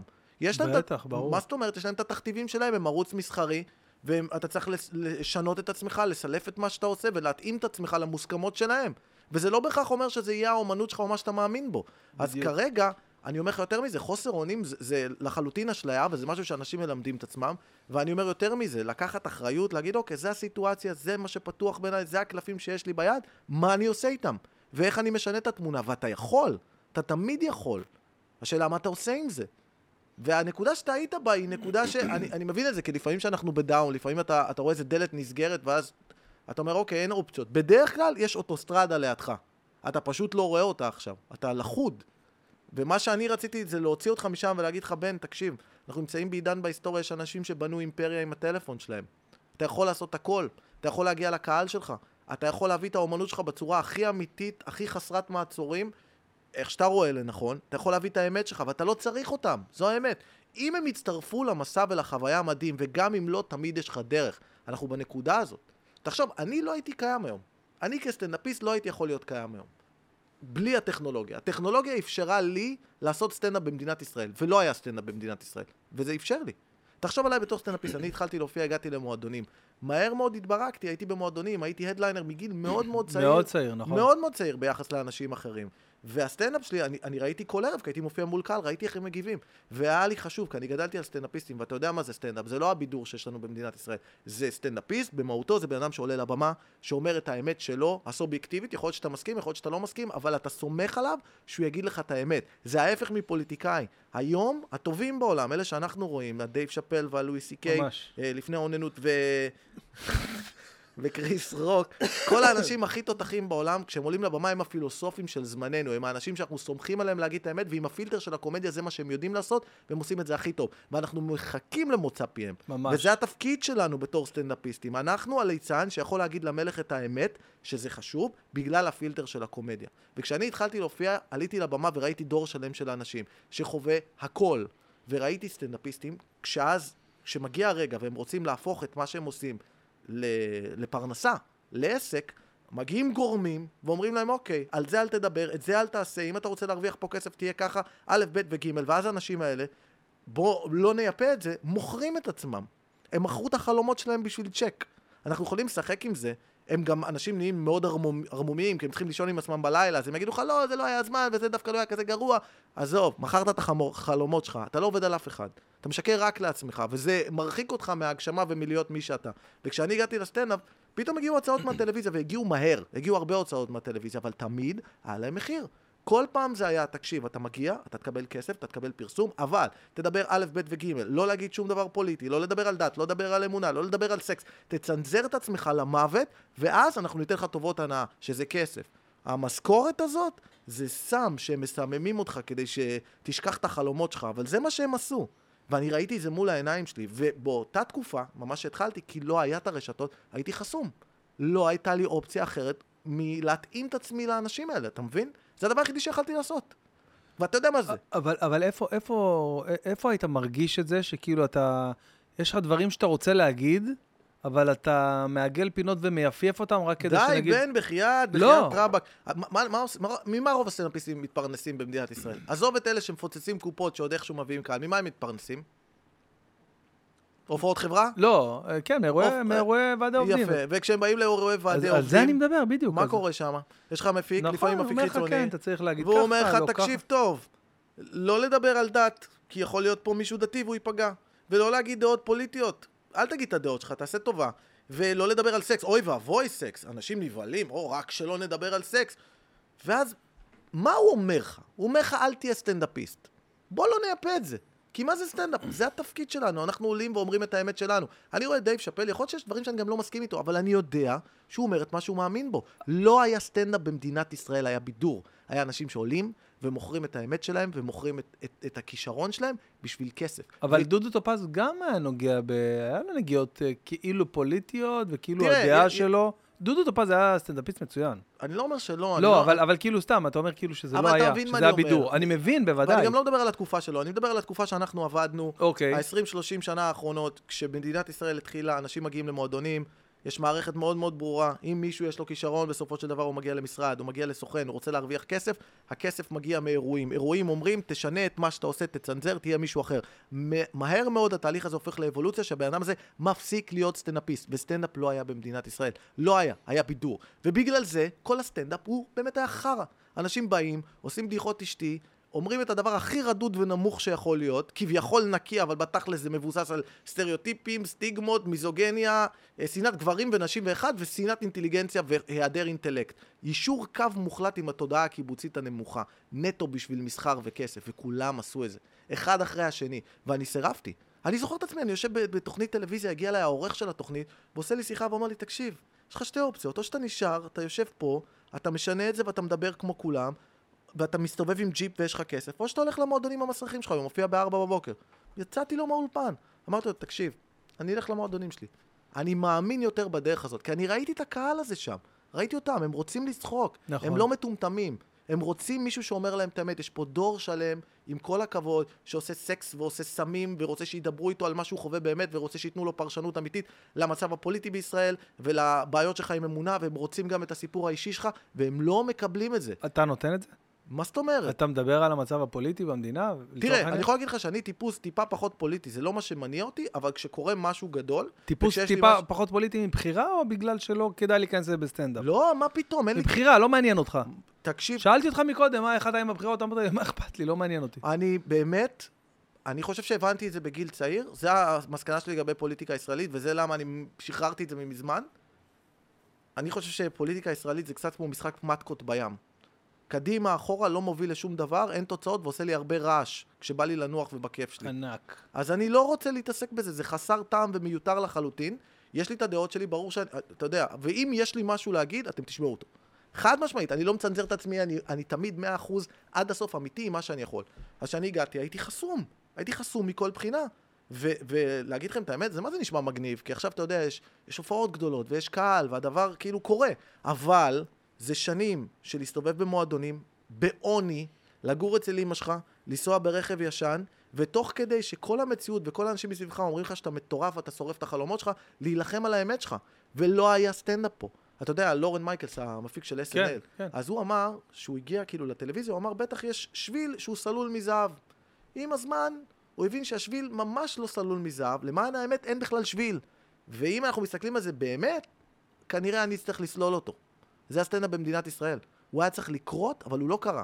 ואני, אחרי הרבה שנים של עבודה במועדונים, אחרי הרבה, הרבה הצעות מהטלוויזיה, אחרי שאני רואה הרבה חברים שלי שמכרו את עם אימא שלהם בשביל כסף, ואני מדבר איתך על כולם, עזוב אותך. אני יודע מה זה, אני יושב עם סטנדאפיסטים, אני רואה אותם מאחורי הקלעים. אומרים שהם מצביעים למישהו, שמצביעים למישהו אחר בשביל כסף. לא אומרים וואלה. דעה אחת אמיתית שלהם, עזוב, אתה יודע מה זה. כן, אני יודע מה זה. אתה יודע, עזוב, זה נוכלות. ומה שהם... אבל אתה לא חושב שיש גם אנשים, נגיד, כמוני? אני על הבמה, אני מרגיש, באמת אני אומר לך, אני מרגיש שאני אמיתי ב... ב... ב לא 100 אחוז, 97 אחוז אני אמיתי עם הקהל. לא, עם, עם לי- מה ש... כי לי- זה, כי, לא, כי זה מי שאני, לצורך העניין. מדהים. אה. אם יש מישהו כמוך, אני איתך. אגב, אתה יודע מה? יכול להיות שבגלל זה מצליח לי, אחי. יכול להיות שבגלל זה מצליח לי, כי, כי באמת, זה, זו באמת האמת שלי, אחי. השאלה שלי היא כזאת, אם מישהו יש לו משהו להגיד והוא לא אומר אותו, או שהוא אומר משהו הפוך, ברגע שהוא עושה את זה, נטו בשביל כסף, הוא מפסיק להיות אמן.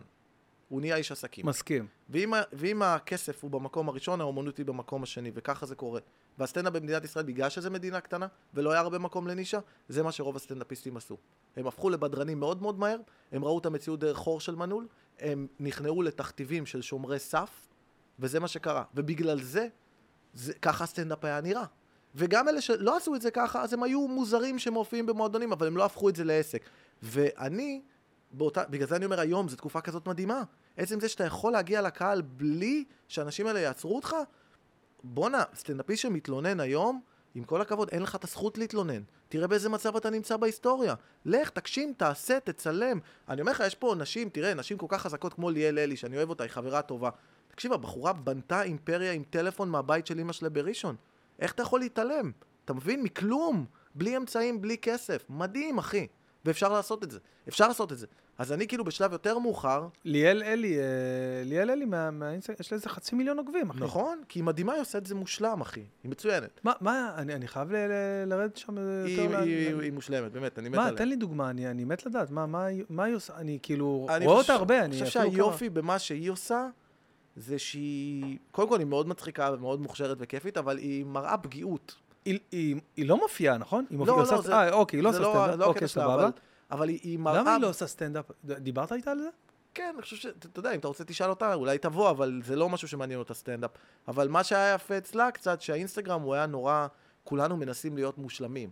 אתה יודע, אתה נכנס לשם, אתה רואה את מיטב נכון, הלעיתים ו- של בן אדם. נכון, והיא כאילו. ככה אני... ואז זה פתאום באה מישהי שמראה לך קצת, אתה יודע, את עצמה בלי איפור, ומשהו קצת יותר אמיתי. וככה אתה יכול להתחבר לבן אדם, כי איך אנחנו מתחברים לאנשים? עם חולשה.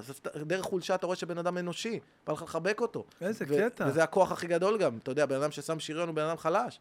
זה שיכול להראות לך שהוא חלש זה בן אדם הכי חזק שיש. אז היא באה במקום שהוא כאילו משויף וסינתטי, והראתה משהו קצת יותר אותנטי, כמובן, עם המון הומור וכישרון. יפה, בגלל זה מעניין. זה הביא את זה קדימה. יפה, אני- ליאל. ככה אני רואה אותה, אני מאוד אוהב אותה. אבל בכללי, אז, אז מה שאני עשיתי בשלב יותר מאוחר בסטנדאפ, באיזשהו שלב הבנתי שדרך המדיה המרכזית, אני לא אוכל להיות סטנדאפיסט. אני לא אוכל. זה לא יקרה. הבנתי את זה. זאת אומרת, באיזה שלב הבנת את זה? אחרי אה, צחוק מעבודה שעשית? אחרי כאלה? לא, זה לא זה, זה לא התקופה. אתה יודע מה זכור לי ממך מצחוק מעבודה? עשיתי שם איזה ארבע דקות לפני מאה שנה. אתה יודע מה אני זוכר מזה? אני זוכר שהיית בצחוק מעבודה וזה היה איבנט בשבילנו. אתה יודע, כל פעם שאתה רואה איזה סטנדאפיסט שליווה, היה איתך דרך, ופתאום אתה רואה אותו בצחוק מעבודה, שזה היה מדורת השבט אה, של הסטנדאפיסטים, בכלל של הסטנדאפ, כאילו, אז אה, בערוץ 2 בודד שהיה, נכון? אני לא, רואה היה אותך- עוד ערוצים, זו תקופה היה- דווקא. לא. לא, אה, לא, לא היה 12-13, היה ערוץ 2. אה, כן. כן, היה ערוץ לפני 2. הפיצול. לפני הפיצול, ואני רואה אותך שם, ואני אומר, יאללה, איזה כיף, סוף סוף התח... זהו, נגמר הסיפור, זהו, יצחקי שם. רוצה את האמת שלה מאחורי הקלעים, קבל את האמת. סיימתי לצחוק מהעבודה. לא, ואני מתקשר אליך אחרי זה, ואני בא להגיד לך, אחי, איזה, איזה, יו, איזה יופי, איזה מדהים היה, איזה כיף, איזה... ואתה לא יכול לדבר איתי, אתה אומר לי, מה הם עשו, יואו, מה זה הדבר הזה, זה נורא, מה... ואני כאילו לא מבין, מה, לא מבין על מה אתה מדבר, והבנתי שאתה כאילו, היית נסער בטירוף, אחי, אחרי שזה כן, שודר. מאוד. היית נסער, לא יכולת לדבר איתי, לא, זה לא אמיתי, אתה לא מאמין מה שהיה שם. זה, זה, אני, זה כמה דברים, אתה משלב בין צחוק עבודה לעוד משהו, אבל אני אגיד לך משהו. לא, כי, לא, כי... לא, לא קבלו אותם, אני יודע, אתה מדבר על קבלו אותם. אני אגיד לך משהו, כי אנחנו מגיעים בתור סטנדאפיסטים. וזה היה פעם ההתנסות בין הראשונות שלי עם טלוויזיה, אני חושב שהיה עוד קצת כמה דברים לפני. ואתה, אתה מכיר את הקטע סטנדאפ שלך. אתה עובד מאוד מאוד כן, קשה לדייק לך. אותם, לבנות את ההתחלה הנכונה, אתה יוצר מהלך, אתה יוצר קצב, אתה בונה שם איזה משהו, ואתה עושה את זה כל ערב מול קהל, בתדירות בלתי נתפסת. ואז אתה מגיע עם מוצר שהוא מוגמר ועובד. ואז כשאתה מגיע לטלוויזיה, מישהו ראה אותך עושה את זה במועדון, ואומר בואנה, בן אדם מצוין, בוא ניתן לו פינה. ואז כשאתה מגיע לאיזה פינה בטלוויזיה, פתאום יש איזו הבעה של חוסר אמון ואפילו התנשאות מסוימת של אותו עורך שאומר, אני יודע את זה יותר טוב ממנו. שאין שום סיכוי, עשיתי את זה אלף פעם. כל כך ואז נכון. הבן אדם משנה, מוריד משפט, משנה סדר. זה משנה משהו... את הסדר, משנה את הסדר של הביט, זה אחי. משהו שנבדק כל כך הרבה פעמים. עכשיו, אני אומר יותר מזה, הזמנת אותי כבעל מקצוע, ראית אותי מופיע, ראית את זה עובד. זה עבד כל כך טוב שהזמנת אותי ואמרת לי, תגיע לכאן. ואז כשאני מגיע, אתה מחליט על דעת עצמך לעשות מה שאתה רוצה, אתה לא מכיר את הקטע הזה יותר טוב ממני. וזה בעצם ההתנסות הראשונה שלי עם ההבנה שלא רק שאתה חייב לשנות את עצמך, הם גם לא ייתנו לך לעשות את האומנות שלך כמו שאתה מאמין ואתה רואה לנכון, וזו אף פעם לא תהיה האומנות שלך. וכשסיימתי צחוק מעבודה, אני אספר לך משהו. סיימתי את הפינה, את הדבר הזה, ואז אה, הזמין אותי לשיחה המפיק. אתה יודע, ואני אני כאילו חמוד, אתה יודע, עוד הייתי נורא צעיר, חמוד יו- כזה. יואב? לא, לא, לא, אוקיי. לא יואב, לא ניכנס לזה, אוקיי, לזה אבל זה לא, זה לא היה יואב. את יואב אני מאוד אוהב, דרך אגב. Mm, אחד האנשים המדהימים, באמת. הוא לדעתי אחד, אני באמת, אם אין לך זכות לראיין אותו, אחד האנשים הכי מטורפים ומעניינים. זרק את הרעיון. אחי, יואב המ- גרוס, המפיק וואו. הכי גדול שהיה פה. אתה יודע, קטורזה סיפר, אתה יודע מה כל קטורזה דבר סיפר? שהוא עשה, הוא שינה את התחום אתה לחלוטין. יודע מה קטורזה סיפר לי? שהוא היה מנהל הצגה שהוא היה. מנהל כן, הצגה. שלו. איזה היסטריה. אמרתי לו, "מה? יואב גרוס, כן, כן. מה?" קיצר, הזמין אותי מישהו לשיחה. אתה יודע, הגעתי למשרד, אתה יודע, אין לי מושג על מה השיחה, אתה יודע, עשיתי עכשיו את הפינה הזאת, ואז הוא אומר לי, תראה, היה לי סוכן בזמנו, אה, לא משנה מי. לא משנה. קיצר, היה לי סוכן בזמנו, אה, איש שגנב הרבה כסף, לא משנה מי. בקיצר, רגע, אבל זה כל התחום, תן, תדייק. סתם, סתם, לא משנה. מלא, מלא, אוקיי, מלא, אה, אוקיי. קקטוס הפקות. בקיצר, הייתי במקום הזה, ואז, איך אתה צוחק, אתה יודע שזה הכסף שלך שנלקח. אם היה לך את הכסף, כמה אייפדים היה לך היום? הרבה יותר אייפדים. אחי. בקיצר, תקשיב, עושה לי הער גם. הוא עושה לי שיחה, ואז הוא אומר לי, אתה יודע, אני כולי תמים, והוא אומר לי, תראה, יש לך עכשיו איזה מפיק משלך, אוקיי? עכשיו, תראה, אתה עשית קטע. הקטע הזה, הוא יכול להיות טוב, והוא יכול להיות גם לא טוב. עכשיו, מה האינטרס שלי שהקטע שלך יהיה טוב? עכשיו, אני לא מבין על מה הוא מדבר, שתבין כמה הייתי כאילו... אמרתי לו, למה? כי זו תוכנית טלוויזיה, אתה לא רוצה שזה יהיה טוב? תראה, אם אני מייצג אותך, אם יש לי בלעדיות, אז אתה יודע, למה שתעשה קטע אחד? למה שלא תשב פה קבוע? ולמה שאני לא אוציא קטע שהוא יהיה מצטיין? אבל אני לא חייב שהוא יצא מצטיין, אתה מבין? אני צריך... אתה יודע, אני כולי כזה מבולבל, אני לא מבין שהוא... מה? כן. אתה מבין? ואז אני כזה, אה, אתה סוחט אותי. קח לי איזה שתי דקות, אתה נוכל, אתה רמאי, הבנתי, אתה מנסה לסחוט אותי. אתה יודע, אבל הוא לא קלט אותי, שאני לא בן אדם שמסרב בנימוס. אמרתי לו, תקשיב טוב, אף אחד לא סוחט אותי. אני, אם אני אהיה אצל מישהו, זה מישהו שאני מאמין בו, ושאני רוצה לעבוד איתו. אתה לא מפחיד אותי. באמת כך הוא אמר לך? בטח, בשיחה הזאת, במילים האלה, אמר לי, תקשיב, מה האינטרס שלי? לא, אתה יודע, אם אתה פה, אז שבוע הבא אתה בא ואתה משתתף, וגם עוד שבועיים, אבל ככה, לא יודע, לא נראה לי ש... אתה יודע, אני- לוקח- וואו, וואו. ואז אני נתקלתי, וזו לא הפעם הראשונה, אבל היו לי כמה אירועים כאלה בטלוויזיה שהבנתי, פה אי אפשר לעשות סטנדאפ. אי אפשר. שלא יעבדו עליך. אי אפשר. לא תחת האילוצים שלהם, שאתה יודע מה, אני גם מבין אותם, הם ערוץ מסחרי, עזוב אותך, הם אה, חיים מ- מפרסומות פרסומות, לפנסיה כן. שתגנוב לכם את הכסף חד משמעית, או חד מוצרים משמעית. שירעילו את הילדים שלכם. מדויק. אז הם לא יכולים. ואז הגעתי עוד פעם לאיזה צומת דרכים, שהבנתי, אתה יודע, אמרתי, אוקיי, זה לא יקרה דרך הערוצים המרכזיים. כי אם אני אלך לשם, יהיה לזה מחיר. זאת אומרת, גם אם אני אצליח, בעיניי זה יהיה כישלון. כי ההצלחה הזאת לא תהיה בה הגשמה. כי אני אהיה מישהו שאני לא רוצה להיות, אני כל ערב נוסע להופעה עכשיו, אני שם מסכה, אני לא רוצה להיות מזויף.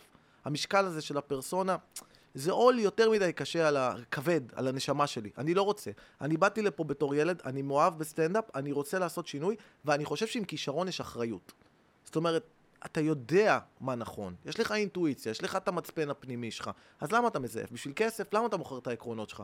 אתה מוכשר בזה, אתה יכול להביא שינוי, אתה יכול לעשות אותו. אז עכשיו במקום, במקום כאילו אה, להיכנע לפחד או לחוסר אונים, אמרתי בוא נשאל את השאלה הנכונה והיא איך אני עושה את זה. ואז המסקנה שלי הייתה, אני צריך להפיק דברים בעצמי. נכון. אני צריך להתייעל, אני צריך ללמוד הפקה, אני צריך לדעת לנהל אנשים, ואני צריך להפיק דברים בעצמי ולהוציא את זה החוצה. ויותר מזה, אני לא רק, לא רק שאני אבוא ואני אעשה משהו שיתאים ושימכור, לא, אני אקרא לזה לא מצונזר. אני אדבר עד הסוף. הדבר הראשון שרציתי להתעסק בו היה סקס, כי אני חושב שהבסיס של הסכסוך שלנו עם עצמנו והאנרגיה המינית שאיבדה קצת שליטה, בעיניי זה היה משהו שנורא ישחרר אנשים, וחופש זה ערך מאוד גבוה אצלי, אז בחרתי להתמקד בזה, וגם, כי בוא נגיד את האמת, כל מי שדיבר על סקס באות, באותו זמן לא הרוויח כסף, לא עבד, לא הופיע ב... אתה יודע, הוא היה בדרך כלל מופיע במועדונים בשלוש בלילה, אבל לא ראית את זה באולמות גדולים ברחבי הארץ, בהיכלי תרבות, לא היה כזה דיבור, לא דיברו פתוח. כל הסטנדאפ שגדלתי עליהם, כל ההופעות, כבר ב-40 שנה האחרונות, כל הזוכה פרסי גרמי, כל ההופעות, כולם מדברים באופן פתוח על מיניות, על, על סקס, על סמים, על אלוהים, על דתות, על פוליטיקה, ורק בישראל, כולם עולים לבמה, אותם בדיחות, איזה כיף להיות פה, העיקר אני מחוץ לבית, כי אשתי בבית ואני לא אוהב אותה. תמות אתה והיא עכשיו, אמן. די, די, הרגת אותנו, תגיד משהו אמיתי, די, די עם הדבר הסינתטי המכוער, המזויף הזה בשביל כסף.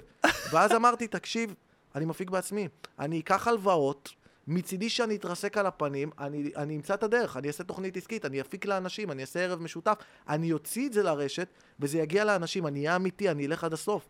וזה מה שעשיתי. התחלתי לצלם את הקטעי נכון. סטנדאפ בעצמי. לפני זה עשיתי מערכונים, ומשם למדתי קצת וואו, הפקה. עם סטאס. זה היה וואו, נטו לבוא ולהגיד, וואו. אני לומד הפקה, אני עושה רק את הדברים שאני מאמין בהם.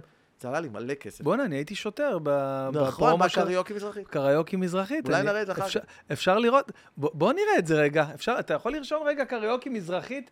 את הפריים הזה, אחי, זה- זה זה פריים priceless. בן- דפק את הופעת חייו. אני לא מאמין שלא זכית באוסקר, זה שערוריה, גנבו- גנבו אותך. תרשום קריוקי מזרחית. אבל רגע, נראה את זה אחר כך, לא? אה, מה, אחי, בשביל זה אנחנו פה, אחי. זה הרגע אה, הכי חשוב, אחי. מה, אנחנו רואים מה זה חיים- שכאלה. מה קרה לך? אתה יודע איזה פריים יש לי שם? אתה יודע, באתי, נתתי את כל האמת היא, כולי. אתה. קיבלתי את התפקיד הזה, אחי, בשתי ידיים. קיבלתי אותו אליי. אמרתי, אני חייב להיות השוטר הכי טוב שיש. הכי טוב שיש. אה, זה היה מדהים, עשיתי מערכון על קריוקי מזרחית. עכשיו, עשיתי אותו אה, אה, בראשון, ורצינו להפיק, וזה היה כאילו סאטירה. באיזה וילה מטורפת, אחי, אה, בראשון. צחקנו על כל הקריוקי מזרחית וכל מה שקורה. עכשיו, לא, עכשיו תקשיב מה מטורף. נו.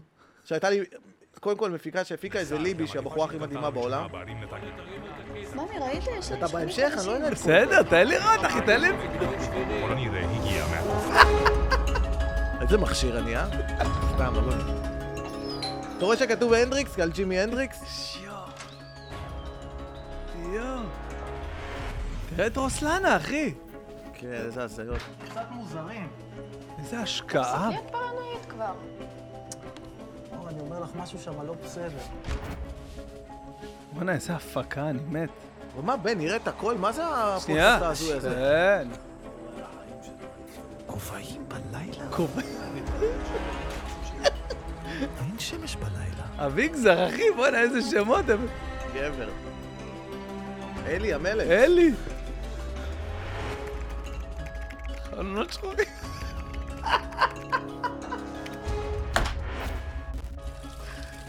תראה את סטלוס. אני- טלוס באמבטיה שלי, אחי.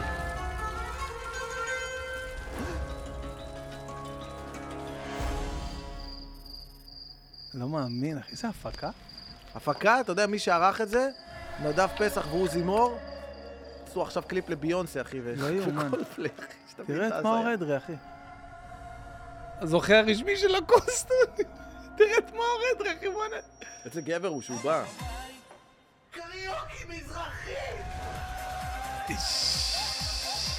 חבר'ה, קבלו, הנה זה מגיע.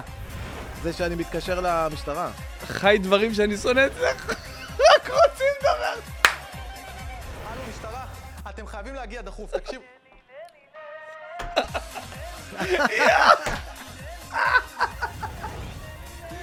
איזה שלוש שניות פרייסלש.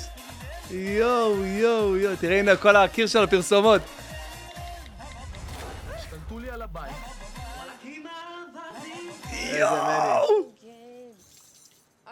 נהיה? אני רואה מזרחים. קריוקי מזרחים. וואו, אחי. קרוב, אצלכם בשכונה, בעזרת השם, בלי נדב. אתה רואה דבר כזה, אחי?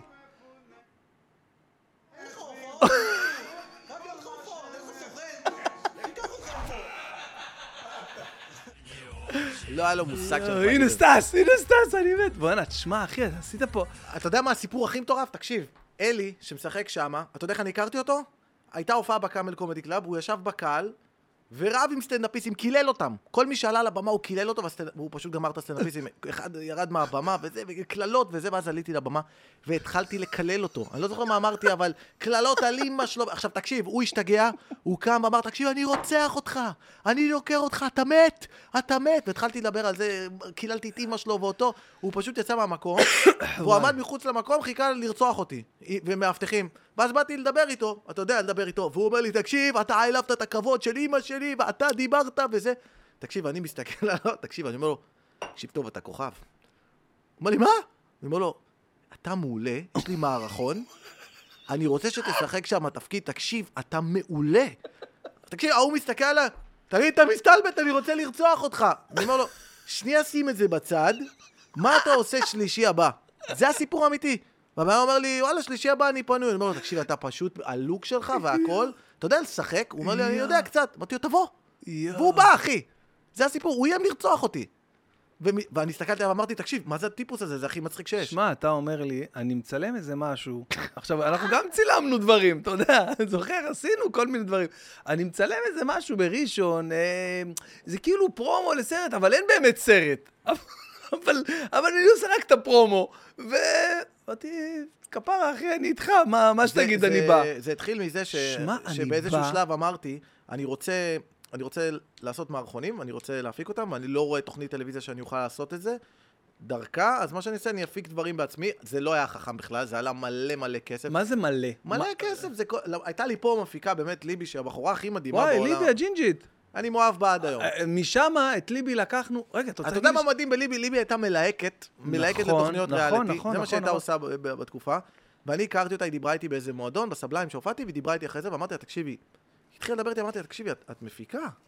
את כאילו מפיקה, את, אני שומע איך מדברת, את מפיקה מבריקה. היא לא הבינה מה אני רוצה, היא חשבה שאני חולה נפש. אחי, זה כישרון. אמרתי לה, אני אומר לך שאת מפיקה, שאין דברים כאלה. אמרתי לה, אני רוצה שתפיקי לי, אני, תבואי ות, ותהיי המפיקה. היא לא הבינה על מה אני מדבר. תקשיב, היום היא מפיקה. אחת המצליחות. די, בוא'נה, אני יש לא- לה חברת הפקה אני לא שלה, מאמין לך, היא אחי. עושה פרסומות. אתה? יודע מה יודע, זה היה לפני 2016? אני לא זוכר כבר. אני הכרתי את ליבי דרך, למה אני אומר לך 2016? כי ב-2016 צילמנו את שוברים שורות. אני, מני וצברי ויוחאי ספונדר ו... ורוני ששון, זוכר?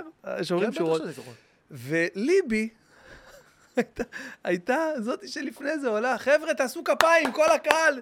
כאילו, אתה יודע, אני ברמה חושב שאתם הזאת... הבאתם אותה כמפיקה, הבאנו אם אותה אני כאילו לא טועה. כמפיקת במה כזה. זה היה פלור או הפקה? לא משנה. כאילו פלור, מה שנקרא, כאילו במה כזה, שהיא באה, וחבר'ה, כן. עכשיו כפיים, עכשיו זה. תקשיב, היא הייתה כאילו כל כך בטוחה בעצמה ובמה שהיא עושה. היא- זה היא לא מפתיע אותי. שאתה- זה לא מפתיע אותי שאתה אומר לי את זה עכשיו. היא, אין, אין, אין, אין נשים חזקות, מוכשרות, אמביציוזיות, כמו ליבי. איזה כיף זה לראות אה, שאנשים ככה שאתה מתחיל... עד היום אני מאוהב בה. יואו, באמת, אני. הכרתי אותה, ותוך שנייה אמרת, תקשיבי, אין דברים כאלה, זה לא... אני מגיע לראשון, לאיזה וילה מפגרת שבמקרה הייתה של מישהי שהייתה איתי בתיכון. יואו, יואו, איך לא זוכרת את זה. אף אחד לא זוכר- הסכים שנצלם את זה אצלו בבית. אתה- אתה יודע, זה היה בלתי אפשרי. הלכתי איתה, היא כאילו הפיקה את זה, הלכנו לכל מיני בתים, עכשיו אתה משכנע אנשים, אתה לא נותן להם כסף, לצלם אצלם בבית, למה שייתנו לך לעשות? כזה דבר? כן, למה? לא יודע, פשוט היא כל כך מוכשרת שיודעת לדבר עם אנשים, שכנעה אותם. עכשיו, אתה יודע מה עשיתי? עשיתי להם את מה שיש במערכון. באתי אליהם עם עוגה, חמוד כזה, בדלת, ועשיתי להם קריוקי, שאני זה. עכשיו, אתה יודע מה מטורף? זה היה כאילו, אמרתי, אוקיי, אני עושה מערכון, קריוקי מזרחית. בואו נתחיל להזמין אנשים, נעשה חפלה, נתקשר למאור אדרי. עכשיו... היה חפלה, היה כיף, היה צחוקים לא, שם. עכשיו תקשיב מה הקטע, הם לא הבינו שאני עושה מערכון בכלל, לא הבינו מה הקונספט, הם חשבו שהם באים להופעה. פתאום, אתה יודע, אני מגיע, הם מקימים במה, מביאים עשר נגנים. עכשיו, כל ראשון לציון הגיעו. עכשיו, פתאום האישה המסכנה הזאת שבאתי אליה הביתה, מגיעים אליה הביתה אלף איש, אחי, דופקים בדלת. אתה לא מאמין. עכשיו, אני לא יכולתי לעצור את זה, זה כבר לא צילומים. חפלה מטורפת. חבל. איזה, עכשיו, מה הקטע? באתי לעשות מערכון שאני כועס על זה שעושים קריוקי מזרחית ליד הבית שלי. עשיתי קריוקי מזרחית הכי גדול שהיה בראשון אי פעם. ממש. אלף איש, חניות, חונים שם, גונבים תמרורים, משתינים לה ברחוב. אני תוך כדי הצילומים מקבל טלפון מאבא שלי, אני עונה, כי אני לא יכול לעצור אותה. ואבא שלי אומר לי, תקשיב, יש פה איזה בהמות בשכונה, הם עשו פה איזה מסיבה. אתה לא מבין, זה יותר גרוע מכל מה שחווינו עד עכשיו. הם הרגו את השכונה, בהמות. אני אומר, "כן, אבא, זה אני, בעיקר... מה? אומר, כן, זה אמור להיות מערכון, אבל הולכת להיות לו מסיבה עד שש בבוקר, מסתבר. אחי, והם רוקדים, אני אומר לה, תקשיבו, אני סיימתי לצלם, אני לא... מיקי אחי בא עם מקלידים. מיקי בא עם מקלידים, עכשיו אני נזכר, אחי, הוא בא עם מקלידים, אוטו. אני אומר, בוא, תקשיב, היינו קליקה של חברים, אז זוכר, מני עוזרי. אני אתה- לא היינו- מבין, לא הבנתי איך זה קרה, אני באתי לעשות מערכון, פתאום אח שלך מגיע עם קלידים, מאור מגיע עם כל הלהקה שלו, הם מקימים שם, אתה יודע, פתאום יורד לי כנר, מתחיל לנגן, אני אומר לו, אין לי במערכון כנר, למה... ואז הם התחילו לנגן, ואז כולם בשכונה אמרו, בואנה, יש חפלה מטורפת, אצל אישה מסכנה שאין לה מושג, היית איתי בתיכון. אחי, אנשים שהיא לא מכירה נכנסים אליה הביתה, זה החפלה, זה פה, זה מערכון, יואו, יואו. אחי, אלף. איש.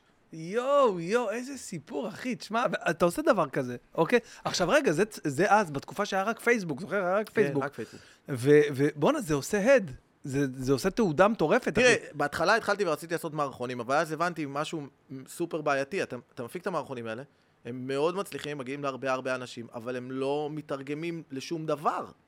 כי לאן אתה יכול לקחת את זה? עשו לי איזה שיחה, אז אני זוכר בקומדי סנטרל פה בארץ, באו וואי, וראו את- את נכון, המערכונים, את כן, האתר, אה, ואז באו ואמרו לי, אוקיי, מגניב, ראינו, בוא, אולי נעשה תוכנית. אמרתי להם, מצוין, זאת המטרה, אני רוצה לעשות תוכנית. רציתי להראות שיש לי יכולות הפקה, שאני יכול לעשות מאפס, לכתוב, לביים, יכולים לעשות את כל הדבר הזה לבד. מי כתב את כל זה? אה, אני וחבר ילדות שלי שנקרא ניר גל. ניר! כן. לא, יכול להיות שאתה מכיר אותו. ניר בלונדיני, מסאז'ים? לא, לא, איך, איך קראו? כן. אולי הוא עושה מסאז'ים. לא, אמיר. אמיר, אמיר, היה את אמיר. לא, אמיר זה מישהו אחר. היה את אמיר שעושה כן. מסאז'ים בצהריים כל יום במכונות שם. כן, אה, כן, כן, כן. לא, זה מישהו היה אחר. אחד הטיפוסים הכי מצחיקים, הכי מוזרים.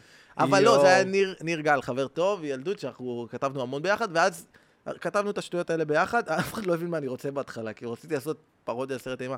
לא משנה, אבל... אה, ואז התחלתי את זה, ואז הגעתי לקומדי סנטרל, אתה יודע, והראיתי להם את, ה, את הדבר, ואז הוא אומר לי, אוקיי, אני יש לי 40 אלף שקל, תעשה לי 15 פרקים של 45 דקות כל פרק. אמרתי לו, תשמע, אה, זה לכל לבד, הפרקים. זה לבד יותר מ-40 אלף. כן, ואז אמרתי לו, זה היה, אמרתי לו, זה פיזית לא אפשרי. הוא אומר לי, תקשיב, את, אין מקום בטלוויזיה שיכול לעמוד במה שעשית.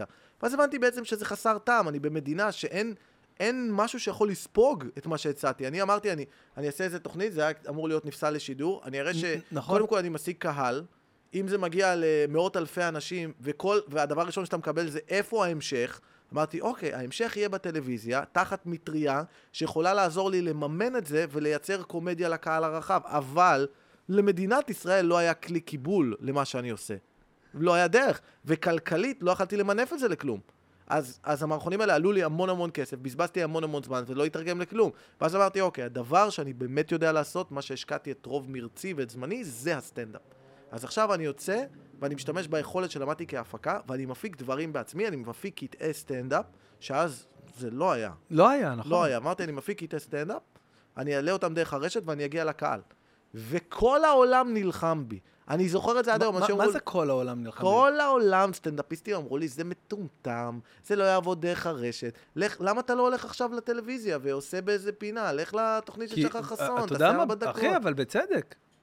בצדק, כי תחשוב, פעם, מי האמין ברשת? אמרו טלוויזיה, טלוויזיה, זהו, טלוויזיה. אבל אני ידעתי דבר אחד, אי אז אפשר... מה, אתה ראית את הנולד? כאילו, ראית את ה... עזוב, הקדמת את זמנך? אני שואל ברצינות. מה זה הקדמתי את זמני? אבל כולם אומרים לך, אחי, אתה רוצה להצליח, אתה צריך להיות בטלוויזיה. כן. זה היה לג- זה היה נכון אז, אבל זה- ב-2015-2016. אבל זה לא הצלחה, זה כישלון.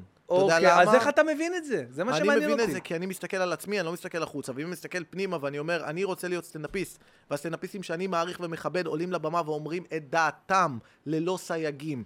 דרך הטלוויזיה אני לא יכול לעשות את זה. אז הדלת הזאת לא רלוונטית, אני לא הולך להיכנס דרכה. שאלה רצינית. אני רוצה להבין משהו. אתה אומרים לך לא לסטנדאפ שלך?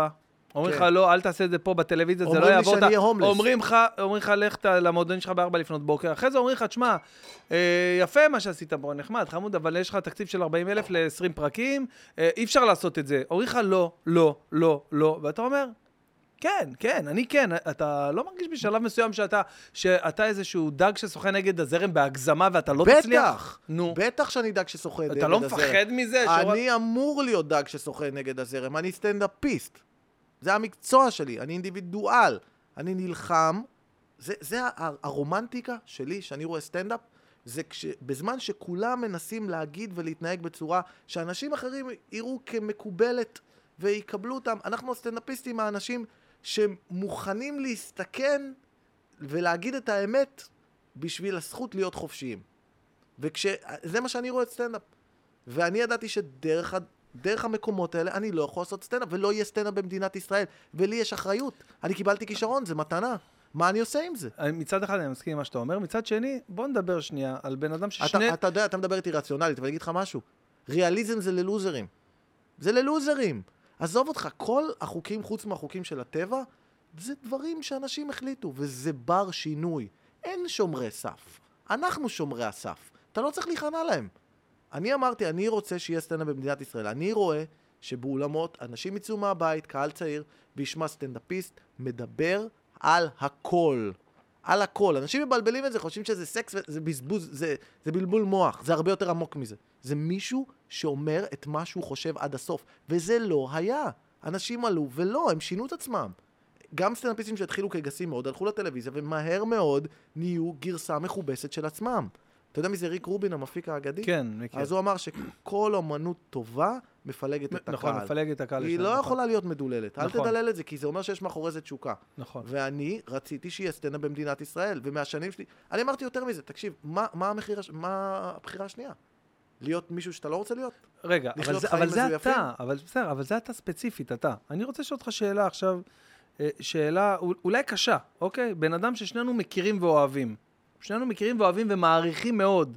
אוקיי, ישראל קטורזה, סטנדאפיסט, פר אקסלנס, סטנדאפיסט מעולה, איש מדהים, איש שמביא את עצמו, אתה איש... יודע שאני וישראל עבדנו ביחד. אני יודע, בגלל זה אני שואל אה, את זה. שתי אז- עונות במועדון לילה שכתבתי. אז סבבה. אז כל מה שאתה אומר פה, אני... אני איש יכול- יקר. איש מדהים, אחי, איש מדהים, בן אדם, עזוב עכשיו סטנדאפיסט, לא משנה, בן אדם מדהים, הוא באמת אחי. בן אדם זהב. זה באמת בן אדם זה זהב, איש מהאנשים האלה שאתה מכיר ואתה אומר, וואו, באמת, אדם מקסים. אחי, תקשיב, אתה אומר פה דברים שאני מבין אותך, אני גם מתחבר אליהם, אני גם אה, מסכים איתך ברוב המקרים, למרות שאני בצד השני של האסכולה לגמרי, אחי. אתה יודע, אתה מכיר את ההופעה שלי. בטח. אבל, אבל ההופעה שלי, אני מביא את האמת שלי, אחי, למה? כי אני לא יכולתי לדבר אה, לא גסויות בבית ולא אחי, זה. אם זה האמת שלך, אני איתך. אז יפה, אז עכשיו לצורך העניין בוא נדבר לא עליי, על קטורזה, אוקיי? קטורזה. שהוא עושה מה שהוא עושה ברמות הכי גבוהות, ובצורה הכי טובה שיש, והוא סטנדאפיסט מעולה. אז כאילו מה, אתה מצד אחד אתה אומר, אה, מה שהוא עושה זה, זה לא האמת? כאילו זה, זה אני רוצה להיות, להבין. תראה, יכול להיות שזו האמת שלו, ואם זו האמת שלו, אז באהבה ובהצלחה. אבל, אם הוא הגיע לתחום הזה, והוא שינה את עצמו כדי להתאים ולקבל כסף, סטנדאפיסט הוא לא. אתה מבין מה אני אומר? כן, אבל הוא אמר פה, אם, הוא אמר אם פה זה מה בפודקאסט, שהוא רוצה להגיד, וזה מה שהוא אומר, והוא מאמין בזה, מדהים. ואני גם לא מוריד את הערך של בידור. יש לזה ערך מאוד גבוה. יש לזה ערך גבוה, נכון, נכון, אני לא מוריד את זה. להצחיק לשם להצחיק זה דבר מדהים. אנשים צריכים את האתנחתא הזאת, וצריך להצחיק אנשים ולעשות להם שמח, ובמיוחד במדינה לא קלה. אז אני לא מזלזל באף אחד, כל אחד שעושה את זה, ויש גם בדרנים שהם מצטיינים. אבל אתה יודע שזה קצת... אני יודע כי אני מכיר אותך שאתה לא מזלזל. אבל לא זה מזלזל, קצת... אני אני יודע, אני יודע. אני לא- אני אין לי יודע, משהו נגד אף אני אחד. יודע, אני מכיר אותך אישית. אבל לפעמים החוצה, זה קצת נשמע שכאילו אתה מזלזל באנשים שהם כאילו לא הולכים אה, עם... הם- אם, אם מכרת את החלומות שלך בשביל כסף, אני מזלזל בך. איך אני איתך? אני מת עליך. אמיתי, אני מזלזל בך, ואל, אל, אתה יודע מה? אני יכול להעריך אותך בתור יזם. אמיתי, אני יכול להגיד, אוקיי, האיש איש עסקים טוב, הוא יודע לנהל את עצמו בצורה מצטיינת. אתה מכיר כמה כאלה? מלא, מלא. ואני יכול להגיד, בוא'נה, זה בן אדם, זה אחד האנשי העסקים והיזמים המעולים שראיתי בחיים שלי, והוא עושה את זה למקסימום, ואתה יודע מה? הוא נותן להם מוצר בין אלף זונה. אני איתו. אבל, אבל, סטנדאפיסט הוא לא. אל תבלבל לי את המוח. אנחנו הסטנדאפיסטים, אנחנו ממונים על האמת. זה מתפקידנו לעלות לבמה ולהגיד את האמת שלנו ללא עוררין. מי ברגע- אמר לך את זה? מי אמר לך את זה? זה המקצוע. מי שם... אבל רגע, אבל אולי, אתה? אולי, אולי התפקיד שלך זה לבוא, ובן אדם שילם 100, ש- 200, לא משנה כמה כסף כרטיס. תצחיק אותו, מה עכשיו אכפת לי מהאמת שלך? מה מעניין אותי מהאמת שלך? קודם כל, בוא נעשה סדר. הבסיס של הכל זה חייב להיות מצחיק. אוקיי. אם זה לא מצחיק, זה לא סטנדאפ. המקצוע שלנו כאדם מצחיק לעלות לבמה ולהצחיק אנשים. זה המערכת כישורים שאתה רוכש במשך השנים. אתה עולה ואתה לומד להגיע בשעה מסוימת ולהצחיק אנשים. זה הבסיס להכל. אם זה לא מתקיים, אז אין בכלל say, סטנדאפ אין ואין בכלל- בכלל על מה נכון, לדבר. זה אוקיי. הבסיס. אם אתה לא עושה את זה, אתה במקצוע אחר בכלל. נכון, אוקיי. לך תחפש את החברים שלך. זה המקצוע הבסיס. אבל... סבבה, דייקת אותי. עכשיו, שנייה אחת. מתי הדבר הזה מקבל ערך אמיתי? כשאותו אדם, תחשוב, אתה יכול לבוא ולתת דברים בנאליים, מבוססים על קלישאות, לתת כל מיני תבניות, לעשות כל מיני דברים שכולם עשו, לחזור על עצמך, לגנוב בדיחות ולעבוד, בסדר. מתי זה מקבל ערך? כשאתה מביא סיפור אישי, כשאתה מדבר על עצמך, כשאתה אה, גורם להם לראות פרדיגמות חדשות של המציאות, כשיש לך דעה, כשאתה הופך למשהו שהוא מעבר, זה הערך האמיתי של הדבר. כשאתה מדבר באמת עד הסוף, אתה משחרר אנשים, אתה גורם להם להרגיש יותר טוב, אתה נותן... זה איפה שסטנדאפ הופך לאומנות. מה זה סטנדאפ? אתה יודע מה זה סטנדאפ? לקום כנגד. בבסיס של זה אתה קם, סטנדאפ, נכון? זה הדבר של... אז עכשיו עולה לך בן אדם וממחזר לי בדיחות שהוא לא מאמין בהן בשביל כסף? אז כן, אני מזלזל בו. וואלה, עם זה אני גם מסכים. עם זה אני ואני מסכים. יכול להעריך אותו בתור איש עסקים, אני יכול להגיד, אוקיי, הוא עושה את זה מדהים, אבל הוא לא סטנדאפיסט, ובמדינת ישראל היה בידור. ואני ראיתי אה, שליחות, ואולי אני אידיאליסט, ואתה יודע מה, אולי נלחמתי גם בתחנות אתה- רוח. אתה יכול להיות. אידיאליסט וגם נלחמת בתחנות רוח, אבל אבל חלק ניצחת, חלק מהתחנות רוח. כן, חלק כן, ואני אמרתי, אני רואה את הנולד, אני רואה מה קורה בארצות הברית, אני ראיתי איך הסטנדאפ עבר מאומנות כזו למשהו היום, שזה מדהים. באמת, אתה, אני הייתי עכשיו בהופעה של דייב שאפל בניו יורק, אנשים באים לשמוע את הפרשנות שלו לתקופה, לאיפה שאנחנו חיים. זה, זה בלתי נתפס כמה שזה יפה וכמה שזה עמוק וכמה שהם, אלה שמעריכים אותם, הם לוקחים על עצמם באמת את, ה, את המשקל הכבד הזה של להגיד דברים שהם בלתי נתפסים. וכמובן שזה צריך להצחיק, ואתה יודע יותר מזה, לפעמים אנחנו עוברים את הגבול וגם אנחנו טועים לפעמים, וזה בסדר, וזה התפקיד שלנו. הרגשת שהיו היו פעם, פעמים שטעית כאילו? ומה- בטח, אני צריך לטעות כל ערב. אחרת אני אוקיי. לא סטנדאפיסט, אתה אתה צריך לסכן את המכובדות שלך. אני עובר את הגבול, זה התפקיד שלי. אני בתור סטנדאפיסט עובר את הגבול, לוקח אתכם איתי לעבור את הגבול, ואם אני עושה את זה טוב, אתם אומרים תודה שגרמתי לכם לעבור את הגבול. זה התפקיד. אבל סטנדאפ כדי שהוא יקרה... רגע, אבל, אבל בהופעות, אני מדבר על הופעות פתוחות, אתה יודע, בעצם אני מדבר על הופעות, כאילו, סתם, כיוונתי להופעות אה, גדולות, אתה מבין? כאילו, כן. סתם, אה, נגיד, אחד הדברים הכי מגניבים שעשית בקריירה בעיניי, זה שטבעת את ה-late night בהיכל לתרבות. כן. טבעת את זה, אחי, אני זוכר את התהליך הזה. אני זוכר את התהליך הזה התהליך שם היה, הוא התחיל מזה ב-2018. של קודם כל להפיק ולצלם דברים ולעלות לרשת, וזו הייתה האופציה היחידה שלי דרך הרשת, להעלות דברים שאני מדבר שם פתוח. עד, עד הסוף. תג- תגדיר פתוח. פתוח זה אומר הכל. כרגע אני התחלתי מ... אה, אתה יודע, באמת להסתכל לדור שלי בעיניים ולדבר על הפוליטיקה של המיניות, כי אני גם הבנתי מה קורה שם מאחורי הקלעים. קצת הבנתי את זה יותר לעומק והבנתי למה צריך להתעסק בזה. למה? דבר... כי זה הבסיס של הסכסוך שלנו עם עצמנו, זה המלחמה שלנו בטבע, וזה מלחמה שאי אפשר לנצח. זה יד ימין נלחמת נגד יד שמאל, זה חסר טעם לחלוטין. כל המיניות רגע, שלנו... רגע, שנייה, זה, זה מעניין מאוד. אני, אני כאילו, אתה, אתה יכול, אה, למי שלא מכיר את הז'רגון, אז כאילו, תסביר לי כאילו קצת יותר בפשטות. אנשים מפחדים אני לגעת חו- בנושא. אני, אני אנסה להסביר איך שאני רואה כמה מהדברים, אני לא יודע אוקיי. אם אני אצליח, אבל אני אנסה. אוקיי. אני חושב שאנחנו אה, הרבה פעמים מקדשים את הרצונות שלנו ומדחיקים או נלחמים בצרכים שלנו, וזה צריך להיות בדיוק הפוך. לבן אדם יש צרכים. בן אדם צריך לאכול, בן אדם צריך לעשות סקס, והוא צריך לישון. אלו צרכים של הגוף. אוקיי. ויש את הרצונות. רצונות זה משהו שנמצא בעתיד. אתה מבין? זה כסף, תהילה, זה רדיפה אחרי איזה נקודה באופק, כמו שההודים קוראים לזה, המאיה. נכון, הנקודה הזאת שאתה נכון. רץ ותמיד נעלמת וחומקת נכון. ממך. כן. עכשיו, אנחנו כחברה למדנו, וזה עניין של אגו, להדחיק את הצרכים. להדחיק את האוכל עם צום, להחביא את הסקס, לשים את זה מתחת לשולחן ולהילחם בצורך הטבעי שלנו, וכמובן, אתה יודע, ולקדש את הנקודה הזאת, אתה רואה את כל הדתות, הדתות המודרניות של אם תעשה ככה, אתה תקבל בגן עדן. אוקיי, מה אתם בעצם פונים? או ליצר חמדנות הכי נמוך של הבן אדם, עושר אינסופי, או לפחד, שזה גיהנום, סבל אינסופי. אתם פונים למקום הכי נמוך של האדם. לא לאמת, לא לטוב, למקומות הכי נמוכים, ודרך זה אתם יוצרים מנגנון שליטה. למה?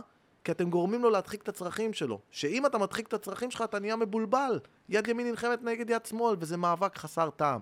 זה לא נכון. הצרכים הם בעתיד, וככל שאתה רודף אחריהם, אתה מאבד את ההווה, שזה הדבר היחידי שיכול להיות לך. וזו טעות. והאנרגיה המינית יצאה מכלל שליטה, ואני הבנתי בגיל צעיר, שהשער לרוח זה דרך המיניות. מי שלא יודע את זה, זה השער לרוח, דרך המיניות. סדגורו אומר את זה גם, אתה יודע? זה ברור, שמעת את ההרצאה של סדגורו לגבי זה בדיוק? אחי, זה תיאוריות של שלושת אלפים שנה, נכון. הרעיון הזה של להדחיק את המיניות, לשים אותנו, אתה יודע, לשים קירות ולכסות את הנשים, כי אז נוכל להתמקד. לא. ברגע שאתה מדחיק משהו, אתה הופך לאובססיבי, והאובססיה הזאת יוצרת סטיות, ו- ואי אפשר. כל העולם חוגג אתה רוצה להגיד לי סתם, לצורך העניין, אני סתם מנסה לפרש את מה שאתה אומר, אולי אני טועה בגדול, אבל שאם נגיד המיניות הייתה הרבה הרבה יותר פתוחה בעולם באופן כללי, אז נגיד, נניח, סתם לא היו פדופילים, סתם לצורך העניין, אני שואל. אני יכול להגיד לך שאם אתה מסתכל על זה מחקרית, תסתכל על הקורולציה בין מחלות נפש לבין הדחקה מינית, ותסתכל על חב... חברות סגורות ועל הכמות של הטרדות ופדופיליה, אוקיי, ותבין אוקיי. שזה לא עובד. הבנתי. וזה לא עובד. והרעיון הזה של להדחיק את המיניות, זה לא עובד בשום אופן, כי מה שקורה, אתה נהיה אובססיבי. כי זה צורך שלך. ואני אומר לך הפוך, אם היית גדל, ומגיל צעיר המיניות הייתה משהו חופשי, שמדברים אליו, כן. וסקס היה אה, פנוי וזמין באמת, אז מה שהיה קורה, שזה לא היה מטריד אותך ולא היית אובססיבי. ואז, כרגע הרבה אנשים נמצאים בזוגיות כי הם, הגבר צריך פורקן מיני, והאישה לפעמים צריכה פורקן רגשי. אז זה סך הכל סחר, זה פוליטיקה, אין אהבה. אבל אם סקס היה זמין, כשהיית בוחר להיות... מה זה זמין? מה, אבל זה, זה לא זמין משהו... זה אומר שלא מגיל אפס היינו מדחיקים את המיניות. למדת לגנוב את המיניות שלך. אחי, למדת לאונן בסתר בלי שאף אחד רואה, הכי מהר שאפשר. לא, אתה לא מחובר לגוף שלך, אתה לא יודע מי אתה, אתה נלחם ביצר שלך. זה לא עובד, זה, זה נכשל שלושת אלפים שנה, הבינו את זה לפני שלושת אלפים שנה. אנחנו פשוט מאוד מאוד מיושנים. אז בגלל שהבנתי את זה לעומק, אמרתי, בזה אני מתחיל להתעסק, כי זה הבסיס של, ה, של הפלונטר. אז בואו נתיר אותו, פלונטר, איזה מילה, אבל זה בואו נתיר אותו, ובואו נתחיל משם, כי זה ייתן לאנשים חופש. אז קצת נגעתי באנרגיה מינית שיצאה מכלל שליטה, וגם זה היה אקט של התרסה, אני לא אשקר. היה גם עניין של, אה, אי אפשר לעשות את זה? אי אפשר לדבר על מיניות ולעשות הופעות במדינת ישראל? רק נקי? אתם יודעים מה? לכו להזדהה. אני אעשה את זה. אני אופיע, אני אצלם, אני אפיק, אני אגיע לקהל, אני אדבר באמת, ויום אחד אנשים יגיעו לאולם הזה, שעכשיו אני מפיק בו הופעה, ואני צריך להביא את כל החברים שלי בחינם כדי לצלם, ולהוציא את כל הכסף שלי ולקחת את הסיכון, והם יבואו לראות הופעה באמת. ואני אלחם על זה. אני אלחם על זה שיהיה סטנדאפ במדינת ישראל, כי אני אידיאליסט.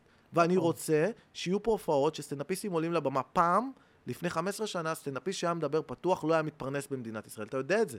אתה יודע את הדבר הזה. אני שהוצאתי את הקטע הראשון שלי, שהוצאתי אותו החוצה, כל ההופעות שלי בוטלו, כל החוזים שלי עם הסוכנים בוטלו, הסוכן שלי התקשר אליי ואמר לי, זהו, נגמרה הקריירה, אתה תופיע. במסיבות בריחה לשיכורים, נגמר הסיפור שלך. ואני אמרתי לו, תקשיב, אתה לא רואה את הנולד. אנשים, ברגע שמישהו אומר את האמת, ברגע שהוא נלחם עליה, ברגע שהם יודעים שהוא אמיתי, הם ילכו אחריו. ומהעשר מעריצים האמיתיים האלה, עשרה המעריצים האמיתיים האלה, הם ישכנעו את החברים שלהם, הם יהיו יחצנים, ואתה תגדל, ואתה תהיה טוב, ואתה תביא קהל. יהיה פה סטנדאפ במדינת ישראל, ועל זה אני נלחם. ואני מוכן להילחם על זה, ואתה יודע מה, אני מוכן לש... אה, לשכב על הגדר, אין לי בעיה עם זה. היום סטנדאפיסט חדש שמגיע ורוצה לדבר פתוח, אני יכול ללמד אותו איך הוא יכול להפוך את זה לעסק כלכלי, ואיך הוא יכול לחיות את זה בכבוד, לחיות עם זה בכבוד, וזה לא היה בחיים במדינה הזאת. ואנשים לא מבינים את המהפכה המטורפת כן. שקרתה בחסות הטכנולוגיה ובחסות האנשים האמיצים שנלחמו. אני רוצה סטנדאפ, אני רוצה להיות סטנדאפיסט, אני לא באתי לפה כדי להתפשר, לא באתי לפה כדי למכור את החלומות שלי, ואני לא, לא הולך לצנזר ולשנות את עצמי. על זה נוצר הלא מצונזר. והלכתי והפקתי ולקחתי הלוואות ושיווקתי ועשיתי הכל, והיום אני יכול להגיד לך שיש היכלי תרבות מלאים באנשים כן. שמגיעים להופעה כן. ומוכנים לשמוע הכל, וזה לא היה במדינה הזאת. מי שמגיע להופעה שלך, שידע שהוא יכול אה, לשמוע הכל בהופעה. לא, ברצינות אני שואל. זה סטנדאפ! זה, זה הרעיון של המקצוע. זה הרעיון. ממה מורכב הקהל שלך ב- ברובו? הכל. לא, אבל אה, מה זה הכל? אתה לא אחי, שם... גם דתיים אתה יכול לראות. לא, נו באמת. כיסויי ראש. ש- כיסויי לא ראש. יכול להיות, נו אומר לך, באמת. אתה תהיה מופתע מאוד. באמת? נו, ו- ו- ואתה לא רואה אנשים זזים בכיסאות, אה, אלה עם הכיסויי ראש לצורך העניין? או שלא אכפת לך, או שאתה כן רואה, או שזה לא מעניין אותך? אני חושב שהיום, למזלי הרב, בגלל שכאילו, אתה יודע, אני נורא ברור מי אני, אתה מבין?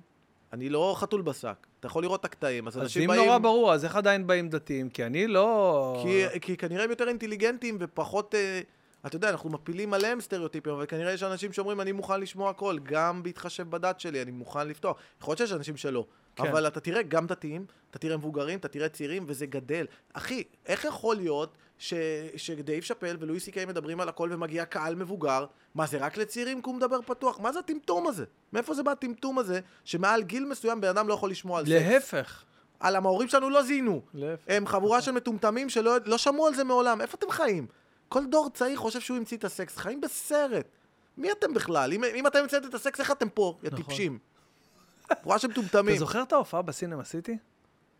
מה זה ש... איזה מהם? אני לא זוכר, זה היה אם מלא. אני אומר לך, זה לא מספיק אה, זה? מה, זה שמישהו קם? כן. אה, וואו, נכון, הייתי שם. נכון. אני אה, כאילו תפסתי הוא איים. לרצוח אותי, אחי, לא? אם- אני חושב שאם לא הייתי שם, אז... אה, אולי לא היינו עושים את הפודקאסט הזה עכשיו, אתה יודע. אבל אנשים... בואנה, זה היה אחד האנשים שהיה הכי קשה להדוף. תשמע, זה לא מובן בוא רגע, בוא מאליו. ניתן תקציר למי תקציר ששומע. לאיך אנשים מנסים להרוג אותי במופע. אה, סוכן כלשהו, לא חשוב שמות, שעלה כבר בפודקאסט כמה פעמים, החליט שהוא משלב סטנדאפ עם הסינמה סיטי. כנראה איזה הסכם שם של הזה, שהתאים כלכלית טוב, וניסו... לא, התאים כלכלית טוב, רק לא. בוא לא, נסכם שאני עד היום לא ראיתי שקל. שקל, שקל, אחי. שקל, שקל, הדיסק שלך עובד יופי יופי, שקל, שקל לא ראיתי מזה. לא. אז בקיצור, אה, היה סטנדאפ, היה סטנדאפ בסינמה סיטי. למרות שזו בעיה אמיתית לעשות את זה טכנית, למה? כי האולם של הסינמה סיטי כולו אקוסטי. הקהל צוחק והצחוק נספג בקירות, הוא לא מגיע אליך. אני זוכר, הייתי עומד מופיע שם, אני אומר, בואנה, מה, הם לא נהנים? מה קורה פה? הם לא צוחקים? הם צוחקים, הצ- הצחוק לא מגיע אליך כי האולם אקוסטי. בקיצור, הישיבה לא נכונה. אני לא יודע על מה הוא מדבר, אצלי הרגישו את הצחוק. סתם, לא תמשיך. איזה דיבור. האמת ש... שאחד הדברים שהכי הפריעו לי זה שאתה יודע, כשאתה מגיע לאולם קולנוע, אז כל אחד מקבל uh, כיסא כזה עם מקום לכוס, ואתה יודע, ומשענת כזאת גבוהה, וזה מרחיק את הקהל, ואתה יודע, מבדר אותו, כאילו, מבחינת, אה, אתה יודע, אה, חוצץ בין האנשים, כאילו, אין את האינטימיות הזאת של, אה, סתם דוגמא, בפקטורי, כולם יושבים אחד על השני, אחי. אתה מרגיש את האווירה, אתה... בוא, וזה אתה נורא הפריע יש, לי. יש אמירה של דימיטרי מרטין, אני נורא אוהב אותה, הוא אומר. שהמקום הכי טוב לסטנדאפ זה המקום הכי גרוע לשרפה. איזה מעולה זה. מדויק, אחי. הכי מדויק ששמעתי. איזה מדויק, דימיטרי מרטין, אחד הגדולים, אחי, אחד הגאונים. רגע, תספר איך ניסו לרצוח אותו. לא, בוא נדבר על דימיטרי מרטין, בוא נחזור, בוא כן? נשחזר לי טראומות.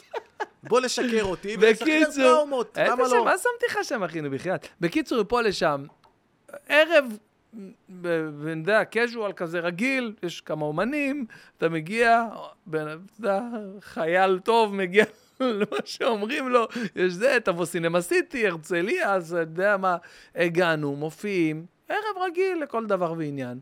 ואז אתה עולה לבמה. מופיע רגיל זה, אומר משהו, את זה אני פספסתי, את זה אני יצאתי, אה, עידן בן דוד, אה, זכור לטוב, אה, חבר שלנו היקר, תפס אותי בחוץ לשיחה, לא, לא, לא חשוב מה, דיבר, דיבר איתי, העסיק אותי. ואני שומע רחש בחש בקהל, ופתאום אני רואה בן אדם שקם, קם כבר, בא כאילו כבר בא, לא, לא לצאת מהשורה ולבוא אליך, לעלות על כל האנשים ולבוא אליך, לא לצאת הוא מהשורה. בא לרצוח אותי. בא בגדול. לרצוח אותך. עכשיו, תקשיב, אני רואה, ואני לא מבין מה קורה, ואני רואה שאין כל כך הבטחה, כאילו, אין... אה, זה- אין- אין הבטחה. אין. זה אין כל כך? אין. אין בכלל. לא הייתה קיימת. היה מעולם. רק, נראה לי את אייל זוהר היה סאונדמן, לא יודע, היה מישהו סאונדמן. אם מישהו מכיר את אייל זוהר, הוא- הוא לא קראטיסט. אני לא יודע אם אתם מדמיינים מישהו בראש, תדמיינו מישהו שלא יודע לא לתפעל נונצ'קו והגה של רכב. שני הדברים האלה גדולים עליו. איש מקסים, מדהים. אבל אם מדהים. אתה רב מכות, אז זה לא הבן אדם שהיית רוצה... עדיף שסבתא שלך תהיה לידך. גב יותר חזק. בקיצור, מפה לשם אני רואה בן אדם מתהפך על החיים שלו. כנראה, תשמע, לא, לא, ברצינות עכשיו, כנראה זה בן אדם שלא יודע, איזה פוסט-טראומטי, לא, יודע- לא יודע מה היה שם, למה זה... למה תמיד מייחסים את זה לצבא? אולי הוא סתם זין? למה תמיד כאילו, אולי הוא לחם בצבא? הוא נראה כמו שקימיסט הטיפש הזה. למה אנחנו תמיד, רגע, לך תדע, אולי ירו עליו פגז. אולי הוא זין עומד. למה אי אפשר להגיד? אולי הוא בן אדם חרא, שלא מבין שזה סטנדאפ, ושהוא בא לראות הופעה, ואנשים מדברים פתוח, ואם אתה לא רוצה, אתה יכול לקום וללכת, אף אחד לא מחזיק אותך, אבל התגובה לבואנה, הוא דיבר על סקס, אני אלך לרצוח אותו, אולי הוא קוף מסריח. אבל אתה דיברת על סקס, לא על סקס, אתה דיברת ישירות עליו, או יותר נכון על זאת שהייתה איתו. לא, זה לא נכון. זה נכון. זה לא נכון. אני דיברתי על סקס, ואז הוא התחיל לצעוק, גועל נפש! מדברים על מיניות על במה!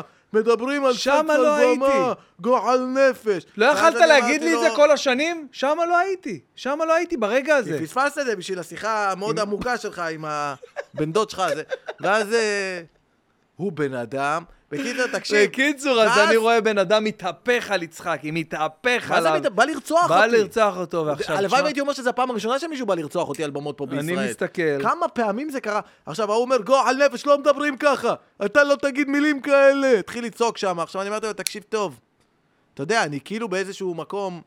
אמרתי לו, תקשיב, זה סטנדאפ. אנחנו מדברים פה על הכל. עכשיו, אם לא טוב לך, כן, שם הייתי כבר. אם לא טוב לך, קום ותצא. כן. הכל סבבה, גם יחזירו לך את הכסף. אני נכון. כמובן, מה אכפת לי, זה לא כסף שלי. אז אמרתי לו, תגנבו לגנב, לסוכן הנוכל, קחו לו את הכסף. אמרתי, אם לא טוב לך, קום תצא. אבל... לא, לא אמרת לו קום תצא, בוא, אמרת לו, אתה יכול גם עכשיו ללכת, והיא גם עכשיו תמצא אותך בחניון. ככה אמרת לא. לו, אחי. כן, כן, מה לא, אני לא, הייתי שם. לא, לא נכון. הייתי או לא הייתי? הייתי לא, שם. לא נכון. זה לא מה שאמרתי. אני אמר... זה לא נכון, זה לא, זה סתם אתה מסלף את זה למגעיל, זה לא נכון. זה היה, אני אמרתי לו, אתה, לא טוב לך, תקום ותלך. הוא אמר לי, לא ידברו על סקס. אני אמרתי לו, תקשיב, למה, אתם לא עושים סקס? בוא, בוא תן לי, נכון, תן לי נכון, להבין את מודה, הנקודה. מודה. יש, יש לך ילדים? איך הגיעו הילדים לעולם? ואז פה הוא התהפך. מה, לא, אבל לא אמרת אתם לא עושים סקס, אמרת למה אתה לא זיינת אותה? יכול להיות שאמרתי את זה יותר בוטה בימתית, אני לא זוכר בדיוק איך שאמרתי, אבל הוא אמרתי לו, רגע, יש לך ילדים? הוא אמר לי, כן, אוקיי, ולא היה סקס, לא זיינת אותה? אחי, משוואה לוגית מתמטית. בן, אוקיי, בן אדם, אוקיי. אני מדבר על סקס על במה, אני סטנדאפיסט, קם קוף אדם, איש מכוער, שערות על הכתפיים, דוחה, מתחיל לצעוק, הוא לא היה ידברו. נראה טוב בצעירותו. לא. תגיד, הוא היה נראה טוב בצעירותו. אני בטוח שהוא היה מזן מלא. בקיצר, הבן אדם, מי ידבר פה על כזה דבר? על במה, על במה בן אדם מדבר. אחי, קודם כל אתה קוף. דבר שני, אתה קוף. דבר שלישי, אתה קוף מסריח. עכשיו, אני, אני כבן אדם, כסטנדאפיסט, על הבמה, אמרתי לו בהתחלה, בצורה יפה, שאני חושב שזו הצורה הכי בוגרת שיכולה להיות, תקשיב, זו הופעת סטנדאפ. לא בא לך בטוב מה שאנחנו מדברים? אתה יכול לקום וללכת, אבל זו ההופעה שלי. אני מדבר פתוח על הכל, זה סטנדאפ. לא טוב לך, קום צא. אבל רגע, אתה לא יכול להבין, שנייה, אם אני סתם, שנייה, לוקח את ואז הצד הוא שלו. אמר לי, רגע, שנייה, ואז הוא בא ואמר לי, אה, רגע, לא מדברים על סקס, אתה לא תדבר, אני אוריד אותך מהבמה. נכון, הוא אמר, אני אוריד אותך ואז אני מהבמה. אמרתי לו, שנייה, רגע, יש לך ילדים? אז הוא אמר לי, כן. אז לא עשית סקס אף פעם? לא זיינת אף פעם? ואז הבן אדם כבר רץ לרצוח אותי. עכשיו אני אגיד לך משהו, הבן אדם הזה הוא חולה נפש, הוא עבריין, הוא בן אדם, לא, אין לי, אין לי... אני, אתה יודע אתה רוצה שאני אפתח חמלה על ה- לא, לא הזה? חמלה, לא, מצליח לא, לא, להבין. לא, לא, ממש לא. ממש לא. אני, יש אני לי לא- קצת. אני, אני, לא, קצת. אני לא אני יכול מצדיק למצוא אותו. אם אני מחפש. אני לא מצדיק אותו, אבל אני אומר לצורך העניין, אוקיי? אם עכשיו הסיטואציה הזאת, כל מה שאתה מספר פה, הייתה קורית, והיא לא קורית בהופעה שלך, בהופעה שלך לאנשים אין זמן לחשוב, הם רק צוחקים, אחי, וצורכים, אני ראיתי את זה, אחי. הם, הם, הם לא צוחקים כבר, יש, אתה יודע, יש הגדרות להומור, שזה כבר בוקסים אחד לשני, אתה יודע, כן. כבר בוקסים, אתה יודע, כיפות נופלות, מכיר בסרטון של מני עוזרי, שאנשים נופלת להם הכיפה מרוב... אחי, בוקסים אחד לשני, אחי, מרוב צחוק. אף אחד לא יקום ויגיד לך, או, פה אתה לא... אבל אחי, אתה היית בערב מרתון. אתה היית, ב... ב... בן אדם קנה כרטיס. אה, אתה מבין מה אני אומר? בן אדם קנה כרטיס, והיה את, ה... את זה, וההוא, ואני, ולא משנה מי. אתה מסתכל על זה בצורה מעוותת בסדר, לחלוטין. אבל אני שאפילו אומר- גוברת, גובלת בvictim blaming. אתה עושה לי victim blaming, זה מה שאתה עושה לי. לא, אני לא, לא. אגיד לך משהו. אני לא. אני לא הוא לוקח את זה. בא למרתון סטנדאפ. נכון. איפה במרתון סטנדאפ הזה היה כתוב שאנחנו נתאים את עצמנו לכל רגישות של בן אדם בקהל? ואם אנחנו נעשה את זה, אז אולי לא נעשה סטנדאפ, כי כל אחד רגיש למשהו אחר. אם תדבר על הורים, ההוא הוא לא לא בסדר עם המשפחה, אתה לא יכול! אתה לא יכול, אתה באת לראות מרתון סטנדאפ. והדבר הכי בוגר שבן אדם יכול לעשות, זה לקום ולצאת. אתה יודע מה יותר מזה? הוא יכול לצאת, לשתות קפה, לחזור שיהיה סטנדאפיסט אחר. אבל כשעולה מישהו לבמה, ואתה מתחיל לצעוק, ואתה מאיים עליו, ואתה אומר לו לרדת מהבמה, אין, אין לי שום דרך או שום רצון בכלל להזדהות איתך, או להרגיש חמלה כלפיך. אתה אלים, אתה בריון, אני מסכים. אתה תת אני-. אני מסכים, מסכים, מסכים. ואני אגיד לך את האמת, הלוואי וזו הייתה הפעם הראשונה שנתקלתי בזה. אבל זה לא, אה, באמת? ברור, מהרגע שהתחלתי להופיע. כל פעם כשאתה נתקל בהתנגדות, יש אנשים, אתה צריך להבין שיש נושאים שהדחיקו אותם. יש אנשים באמת חרדה אמיתית שמתעוררת, שאתה מדבר על משהו שיש טאבו סביבו. אבל שם טמון הדבר, הדברים הכי מעניינים.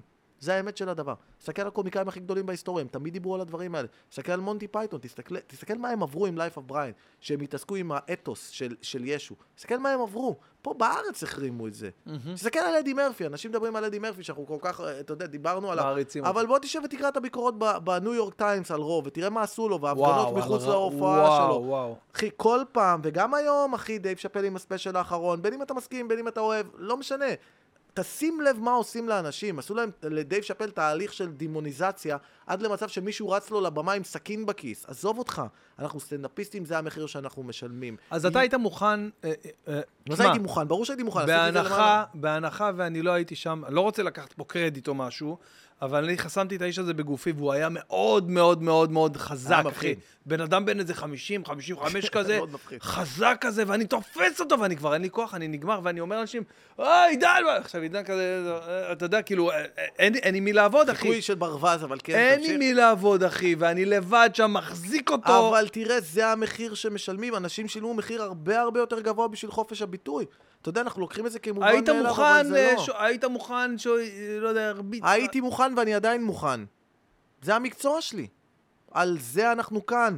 מתפקידנו לערער ולהרים את גבולות הז'אנר, זה מקצוע הסטנדאפ. אנשים לא מבינים את זה. אם באת לפה ומכרת את עצמך בשביל כסף, אתה, זה, זה החטא הכי גדול שאתה יכול לעשות. מכרת את הכישרון שלך, את האומנות שלך, את האהבה שלך, את האובססיה שלך, את כל מה שאתה מייצג בעולם הזה. ההצלחה שלך, אין בה כלום. אין בה הגשמה. הצלחה בלי הגשמה זה כישלון באחרית. עזוב אותך. תלך ותילחם. אם זו האמת שלך, אם זה מה שבא לך להגיד, אני אוהב אותך, אני מפרגן לך. אם מכרת את זה בשביל כסף, אוקיי, אחלה יזם, שיהיה לך בהצלחה. אבל זה לא סטנדאפ. זה התפקיד שלנו. סטנדאפיסטים צריכים לעלות לבמה ולהילחם עבור האמת. ותאמין לי שאנשים שילמו מחיר הרבה יותר גבוה ממני, שעומד לקבל מכות בכל מיני חורים בארץ. זוכר, היה לי איזה פעם אחת שנסעתי עם סטנדאפיסט, לא חשוב שם, הוא פרש לי מזמן. נסענו לאיזה חור בבנימינה, ממש מקום הכי מפחיד שבו? שיכול להיות. לא, זה לא, זוקיני מקום מדהים. מדהים. מקום באמת אחד המפחידים שהיו, והוא באמת קהל של פסיכופטים. והוא הוא עלה לבמה, הבחור הכי חמוד ורגיש שיכול להיות סטנדאפיסט בחסד עליון, ובאמת היה כישרון וואו. הוא עלה לבמה, ו... אנחנו לא יכולים להגיד מי זה? לא, אני לא רוצה, כי הוא לא בעסקי הסטנדאפ, הוא נהיה רב, אז עזוב אותך. אה, אוקיי. אבל לא וואו, משנה, הוא עלה וואו, לבמה, וואו, וואו. והדבר... איזה וכי- talent. אף אחד לא צחק וקיללו אותו, ואז מישהו לקח אה, פיצה? מגבת, אה, מגבת, מגבת? וזרק לו לפנים, נתן לו פצצה לפנים, ממש העיף אותו, ואמר לו, תנגב את הזיעה שלך, יא מסריח. והוא פשוט, נפשית, הוא לא יכול להתמודד עם זה, הוא ירד מהבמה ממש בוכה, עליתי אחריו, ודבר ראשון שעשיתי, ניסיתי לפייס את הקהל, כי היה אווירה של מכות, אז אמרתי להם, אוקיי, חבר'ה, תקשיבו, זה סטנדאפ, באנו להצחיק אתכם, הכל פה באהבה, אם יש מישהו שזה קצת מוגזם לו, אנחנו גם מקבלים את זה, אתה גם יכול לקום וללכת, אבל אין צורך הייתי עוד צעיר, אין צורך באלימות. באתי ללחוץ למישהו יד, הוא חיבה לי סיגריה על היד. לא מאמין לך. זה הרמה של האנשים. וואי, בואנה, אתה מדבר איתי על אה, שלב מאוד מוקדם בקריירה שלך. אה, כן, זה כאילו, ממש מאיפה התחלתי. היה לך את ה-common sense הזה לבוא ולהגיד, חבר'ה, בואו, זה רק... כי לא רציתי מכות. בקיצור, זה לא רציתי למות. זה, רציתי לפייס אותם. ואז כשחזרנו, זה היה מבנימינה. תקשיב, הבן אדם, ואני אומר לך, חבל שהוא לא בסטנדאפ. כן. כל הדרך. מבנימינה, הוא בכה. הוא בכה. הוא ישב ובכה. אני נהגתי והוא לא הפסיק לבכות. הוא אמר לי, אני לא רוצה את החיים האלה. אני לא, אני לא מוכן לשלם את המחיר הזה. אני לא באמת. פרש בסוף, אה? כן, והוא אמר לי, תקשיב, אני לא יכול לספוג את זה, אני לא יכול שאנשים מקללים אותי, אני לא יכול שמישהו אה, שורף לי את ה... אני לא יכול לספוג דברים כאלה, אני לא מוכן לשלם את המחיר הזה. ואני כאילו לא הבנתי אותו, אפילו, אה, כאילו ניסיתי לנחם אותו, כי הוא היה חבר. אז אמרתי לו, תקשיב, אחי, זה לא מייצג כלום. ומטומטמים כאלה יהיו לאורך כל הדרך, אבל תסתכל על המטרה. תסתכל מה אנחנו עושים, תילחם על מה שאתה רוצה, אתה אוהב את זה? זה הכישרון שלך? אכפת לך? תילחם, תספוג את הדברים האלה בדרך. יהיו אנשים כאלה, יהיו מטומטמים, תהיה אלימות, יהיו אנשים שישנאו אותך. זה חלק מהמקצוע. הוא לא התרצה? לא, הוא לא הפסיק לבכות. הילדה הקטנה הזאת. סתם לא, הוא היה ממש חמוד. אבל הוא לא הפסיק לבכות, ואני הבנתי משהו, אני ראיתי את זה בעתיד, אני ראיתי איזה... אתה יודע מי זה סיימון סינק? אתה מכיר אותו? הסופר המעולה הזה? סיימון, כן, אה, מוכר לי מה? מצוין. אז יש לו סיפור שהוא מספר שהוא סיים מרתון, ואז הוא הגיע עם חבר, ואחרי המרתון היה דוכן של בייגלה. אה, אתה סיפרת לי על זה. נראה לי שכן, אז זה היה כן, דוכן של כן, בייגלה נכון. ענק כזה, כן. וזה הבייגלה שחילקו בחינם לאנשים שרצו כדי להרוס להם את כל הריצה. בקיצר, אז שמו שם בייגלה, ואז, אתה יודע, היה תור ענק, והוא אמר לחבר שלו, בוא'נה, אחי, בייגלה, חינם. החבר שלו אמר לו, מה, אתה דפוק? יש פה תור ענק, מה יש לך? מה אנחנו נחכה לחרא הזה? ואז הוא אומר לו, אחי, אבל יש בייגלה חינם. הוא אומר לו, אבל אני לא מחכה את התור הזה. וחבר שלו הלך. ואז הוא התקרב לדוכן, וכשהוא התקרב הוא הבין שאין שום תור. אתה יכול לעבור מהצד ולקחת מה שאתה רוצה. אתה מבין מה אני אומר לך? ואז הוא הבין שני דברים. הוא הבין, יש בן אדם אחד שמתמקד במכשול, ויש בן אדם אחד שמתמקד במטרה. וזה שהתמקד במטרה, כשהוא הגיע הוא הבין שאין מכשול בכלל. אתה מבין? אני באותה תקופה אמרתי, אני רוצה להיות סטנדאפיסט, אני אל- אלחם על זה, ואני מוכן לספוג את הכל, כי המטרה היא כל כך גדולה שהיא מקדשת את האמצעים. הוא התמקד במכשול, הוא התמקד באדם הזה. ממש, ש- שלא קיים אדם היום. אחד שהוא לא קיים כן, היום. אבל הוא, הוא, אתה יודע, זה גם מערך נפשי, היה לך לשפוט. פעם, אבל היה לך פעם משהו שכמו אותו אה, בחור שנראה לי שהבנתי על מי אנחנו מדברים, אה, גרם לך, ערער אותך ברמה הזאת? תראה, זה נורא קל להסתכל על זה עכשיו במקום שאתה יודע שאתה עובד, ויש קהל שאוהב אותך, ומקבל את מה שאתה עושה, ורוצה לשמוע גם אותך עובר את הגבול, אבל זה לא קל, אמיתי, זה, היה, זה כאילו, זה מה היה- זה יפה, כל הקואוצ'ינג הזה של בוא נצא מהאזור הנוחות. אחי, בא, באותו רגע זה טרור. זה טרור. להגיע למקומות ולנסות קטעים נוראים ושישנאו אותך, זה קשה. לראות סוכנים שאומרים לך שאתה לא תרוויח שקל ממה שאתה עושה, זה קשה. להפיק דברים מעצמך, בעצמך לבד, ולסכן את כל הכסף שלך כשאין לך, זה קשה מאוד. זה לא קל, זה אף פעם לא היה קל. אבל לא יודע מה יש בחיים האלה שהוא שווה משהו שהוא קל. אני חושב שזה... ואני חושב שזה טוב. אני חושב שזה טוב, האתגרים האלה הם בונים אותך, כי יש לך מטרה, יש לך משהו גדול, ואז אתה עובר מלא מכשולים בדרך שמחשלים אותך, והופכים אותך להיות, אתה יודע, לא נעים להגיד זה כזה קלישאתי, אבל האדם שנועדת להיות. נתתי, נתתי אותך כדוגמה באחד הפודקאסטים, אני לא זוכר עם מי, אבל על, כמישהו שלא עבד אף פעם. זאת אומרת, זה, זו הייתה העבודה שלך תמיד. לא עבד, עבדת ב... לא, הייתי מלצר, אני אה, חושב שהייתי וואלה. צעיר וכאלה, כן. אה, אוקיי. כן, אולי זה סתם מיתוס, אבל כבר בגיל 21 כתבתי לפריים טיים, אז כאילו הייתי כזה בטלוויזיה. זהו. אני זוכר שתמיד, כאילו, אה, היית היה עם... לי אה, לפני זה איזה חודשיים כת- שעברתי, כתבת עם, עבדתי אה, מלצר. עם אה, יונתן ברק, לא ליאיר לפיד או משהו? סיפרת לי כל מיני דברים. אה, הר- הרבה דברים כתבנו ביחד. לא זוכר בדיוק מה מי, אבל אני ויונתן עבדנו הרבה פעמים ביחד. אני ויונתן התחלנו להופיע ביחד. גם. היה חשש שאתה תישאב לעולם הכתיבה בלבד, או שתמיד... לא, לא, הסיבה היחידה שהייתי בעולם הכתיבה היא הייתה, אה, אחד, כי הציעו כסף, ודבר, והייתי צריך משהו לשרוד כל עוד אני בונה את המערכת כישורים שלי כסטנדאפיסט, וזה דווקא הייתה עסקה טובה, כי כאילו, אוקיי, אני יכול להגיע למועדונים לעבוד, להשתפר, לבדוק, וכתוצאה מכך אני יכול לחיות גם. שצריך משהו שיחזיק אותך תוך כדי, וזה גם משהו שהוא באותו עולם, אתה עובד על קומדיה, ואתה עובד עם קומיקאים, אתה יודע, היה לי זכות, עבדתי עם הרבה קומיקאים תותחים שלימדו אותי מלא מלא דברים. אז אתה יודע, גם היה רווח אדיר בעבודה הזאת. אז כאילו השתמשתי בזה ככלי כדי למנף את החלומות שלי, זה היה אוקיי, עכשיו נכנס מים לדלי הזה, סבבה, כן. אני לאט לאט אעביר את זה לדלי הזה ואני אבנה את המותג שלי. כל עבודת כתיבה שלי נהייתי בהמשך ל- להפיק משהו בעצמי, לעשות מערכון, להוציא קטעי סטנדאפ, לשווק את עצמי. אז וואלה, כן, אחי, מדהים, אבל עבדתי בכתיבה מגיל צעיר. מה שאלת אותי? אני לא זוכר כלום. לא, ענית לי. מה קורה איתך? טוב, תקשיב, אני עכשיו, אני רוצה לשאול אותך משהו, שאני... אה, קודם כל, יש לנו גם שאלות מהקהל, אוקיי? תפציץ אותי, שאלות מהקהל, אז רגע, זה יגיע, אבל תפציץ אותי. אחד הדברים שמעניין אותי, לדעת כאילו גם בשביל עצמי. אה, הרבה דברים למדתי ממך גם בתחום של התזונה, של האימונים. עכשיו אני עובר להיות אלכס דניאל, זה השלב? יפה, אלכס דניאל ודור אקשטיין. אוקיי. איך הגעת לזה, לעולם הזה של ההבנה? ש... אתה יודע מה אני זוכר? יואו, אני הולך להביא לך עכשיו זיכרון הכי מטורף, מטורף. אני חושב לפני איזה 7-8 שנים, אני מסתובב עם ה... אני חושב שזה בגלל הסטנדאפ. אני מסתובב עם בעיה. יש לי בעיה בתוך הגוף, ואני מפחד ללכת, אתה לא יודע, אתה מצליח להיזכר? אני מפחד ללכת לברר מה הבעיה. כי אני היפוכונדר, אני מפחד מרופאים, מפחד ללכת ל... יש שני סוגים של היפוכונדרים. יש כאלה היפוכונדרים שמפחדים, שכל הזמן הולכים לרופאים, על כל פסיק, ויש כאלה שמפחדים ללכת לרופאים, לא הולכים. אני הייתי מהסוג הזה. אתה זוכר? היינו מדברים על זה בלילה. כנראה מכל השניצלונים, כל ה... אתה, אתה יודע, אתה מופיע, אתה מתחיל לאכול שניצלונים על בסיס קבוע כל לילה. התחילה להצטבר לי פה בעיה, אחי. ואני... אנשים לא יודעים את זה, ועשר שנים ראשונות שאתה מופיע, משלמים לך בשניצלונים. שניצלונים, כאילו, אתה מרוויח מגיע שניצלונים. לבר, אתה מקבל שניצלונים. כן, זה כאילו אתה השכר שואל שלך. את זה, תגיד לי, אה, מה קורה עם העשירי לחודש? מה עם השניצלונים? שניצלונים בשוטף פלוס 60. בקיצור, אני מתחיל להצטבר לי פה בעיה. אני בחור אה, אז רווק, אה, לא... לא, לא בקיצור, לא... לא בן אדם שלם, כאילו ברמת ה... הבין אישית, ביני לבין עצמי. ואני מרגיש שיש לי בעיה, כאילו בעיה שאני מפחד לחקור, שמא אני אמצא פה בעיה שאני אומר ביי ביי, מזדכה על ציוד ו- ונעלם מהגלגול הזה. ויום אחד, זה היה גם כן בפרוזדור הזה של האולם מלא שם, של הצוותא וזה, ואז אתה אומר לי, שמע, אחי, יש לי כאב לא ברור באוזן, אני לא יודע מה אני עובר, יש לי כאב, מחר עשיתי, קבעתי CT ראש, יש לי CT, יש לי כאבים באוזן, אני לא יודע מה אני עובר, ואני אומר, בואנה, איזה פסיכופת, איך הוא לא מפחד לעשות CT? וואי, אני מקווה... זוכר את זה, אחי? אתה, לא, אחי. סתם מצחיק אותי, כאילו, בוא'נה, כואב לו, הוא הולך להשתמש ברפואה מודרנית. מי זה האדם המוזר הזה?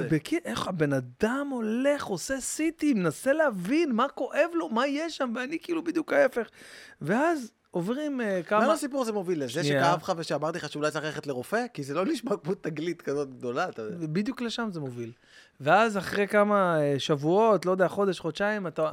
אני אומר לך, תשמע, אסף, זה היה כבר מחוץ לסבליים. אני אומר לך, אחי, אני מרגיש פה לא טוב, יש לי הרגשה. אתה אומר לי, אה, כן, שומע, גם לי היה את זה. זה הליקובקטר, יש איזשהו חיידק, שהוא יושב לך פה, וזה חיידק של חומציות שיש לכל בן אדם, אבל המינון שלו גבוה, אה, ואתה הולך, אתה עושה איזה בדיקת נשיפה כזאת עם איזה קשית, שותה מיץ תפוזים, וזהו. לא, היה צריך לקחת אנטיביוטיקה, אבל בסדר. לא, לא, לא, שותה מיץ תפוזים, אומרים לך שזה זה, ואז אה, יש אוקיי. טיפול של איזה עשרה ימים של אנטיביוטיקה. ואני אומר, מה? יכול להיות שהבן אדם עכשיו נתן לי, אחי, שינית לי את ה... את ה... באותה תקופה, אחי, שינית לי את החיים. ואז באמת הלכתי, עשיתי את הדבר הזה. שלחתי אותך לתזונאי כמה וכמה פעמים, נכון, נכון? נכון, נכון. אה, ל- ליאור? ליאור שנהב, ליאור שלה. האהוב והמוכשר. נכון, ואז, אחי, ואז אני הולך באמת לרופא, ואז הוא אומר לי, אה, כן, זה עכשיו מאוד נפוץ, אתה, אתה שולח אותי ל, ל, לבדיקת הליקובקטר, ואני הולך, ווואלה, יש לי, אחי, מדד שזה פי, אה, כאילו, הא- האות פי, ואיזה 20 ומשהו, שהנורמה זה 3 נקודה, זה, אני, יש לי זה פי... אה, פתרתי לך את זה. מה זה פתרת לי? אתה לא מבין, אחי, באיזה רמה. ומאז נהיית גורו שלי, אמרתי, כל מה שהבן אדם הזה אומר לי, אני הולך ועושה. עכשיו זה הלכתי. הגורו שלך, זה מה שבחרת, מה עובר הלכתי, עליך? לקח, נבדקתי, הלכתי, לקחתי את הדבר הזה, לקחתי אנטיביוטיקה, אחרי שבוע אני בן אדם חדש בעולם, בריאה חדשה. אני אומר, בוא'נה, קודם כל אני שמח לעזור לך, אני אוהב אותך. אני, אומר, אני אומר, מה, אני אעשה עם עצמי עכשיו? בוא'נה, אין, אין לי את התיק הזה שהיה עליי, שהסתובבתי איתו שלוש שנים ולא ידעתי מה לעשות. לא מגזים. ומאותו זמן ראיתי שאתה באמת, כאילו, כמו שאמרנו מקודם, מח- מחפש מידע, צובר אותו, מפרש אותו, לומד אותו, מעביר אותו הלאה לאנשים. ואמרתי, בואנה, כל דבר אני אשאל אותו. וראיתי שאתה מאוד מאוד אה, מתעניין בתזונה ובאימונים. יש לך משמעת, אני לא יודע מה העוקבים שלך יודעים לגביך וכל הדברים שאתה מוכר להם. בואנה, אחי, אתה חי יותר טוב מרונלדו, כאילו, מבחינת... אה, אני מתאמן, כן, אני... חושב קודם כל אתה מתאמן. ברור, אתה מתאמן ברור. כל הזמן. תמיד. מה זה תמיד? כל יום? היום קצת הורדתי את זה בגלל שאני... אני מבין שזה לא נכון, אתה יודע, צריך קצת לשחרר ולנוח ולתת לגוף להתאושש, כי ספורט מבוסס על מאמץ והתאוששות, אז צריך גם, אתה יודע, אבל כן, חמש-שש פעמים בשבוע, בטח. חמש-שש פעמים בשבוע. תמיד. אה, ותזונה, כאילו, ממש אתה... תלוי, יש תקופות, יש מה- תקופות לא, שאני... מה זה שטויות? אתה דופק המבורגר? יש תקופות שאתה דופק המבורגר? כן, אם בא לי אני אוכל, אבל יש לי תקופות שאני... שיש נגיד מטרות תזונתיות מאוד מאוד ברורות. אם יש לי מטרה, אז אני כאילו מכין איזה סוג של...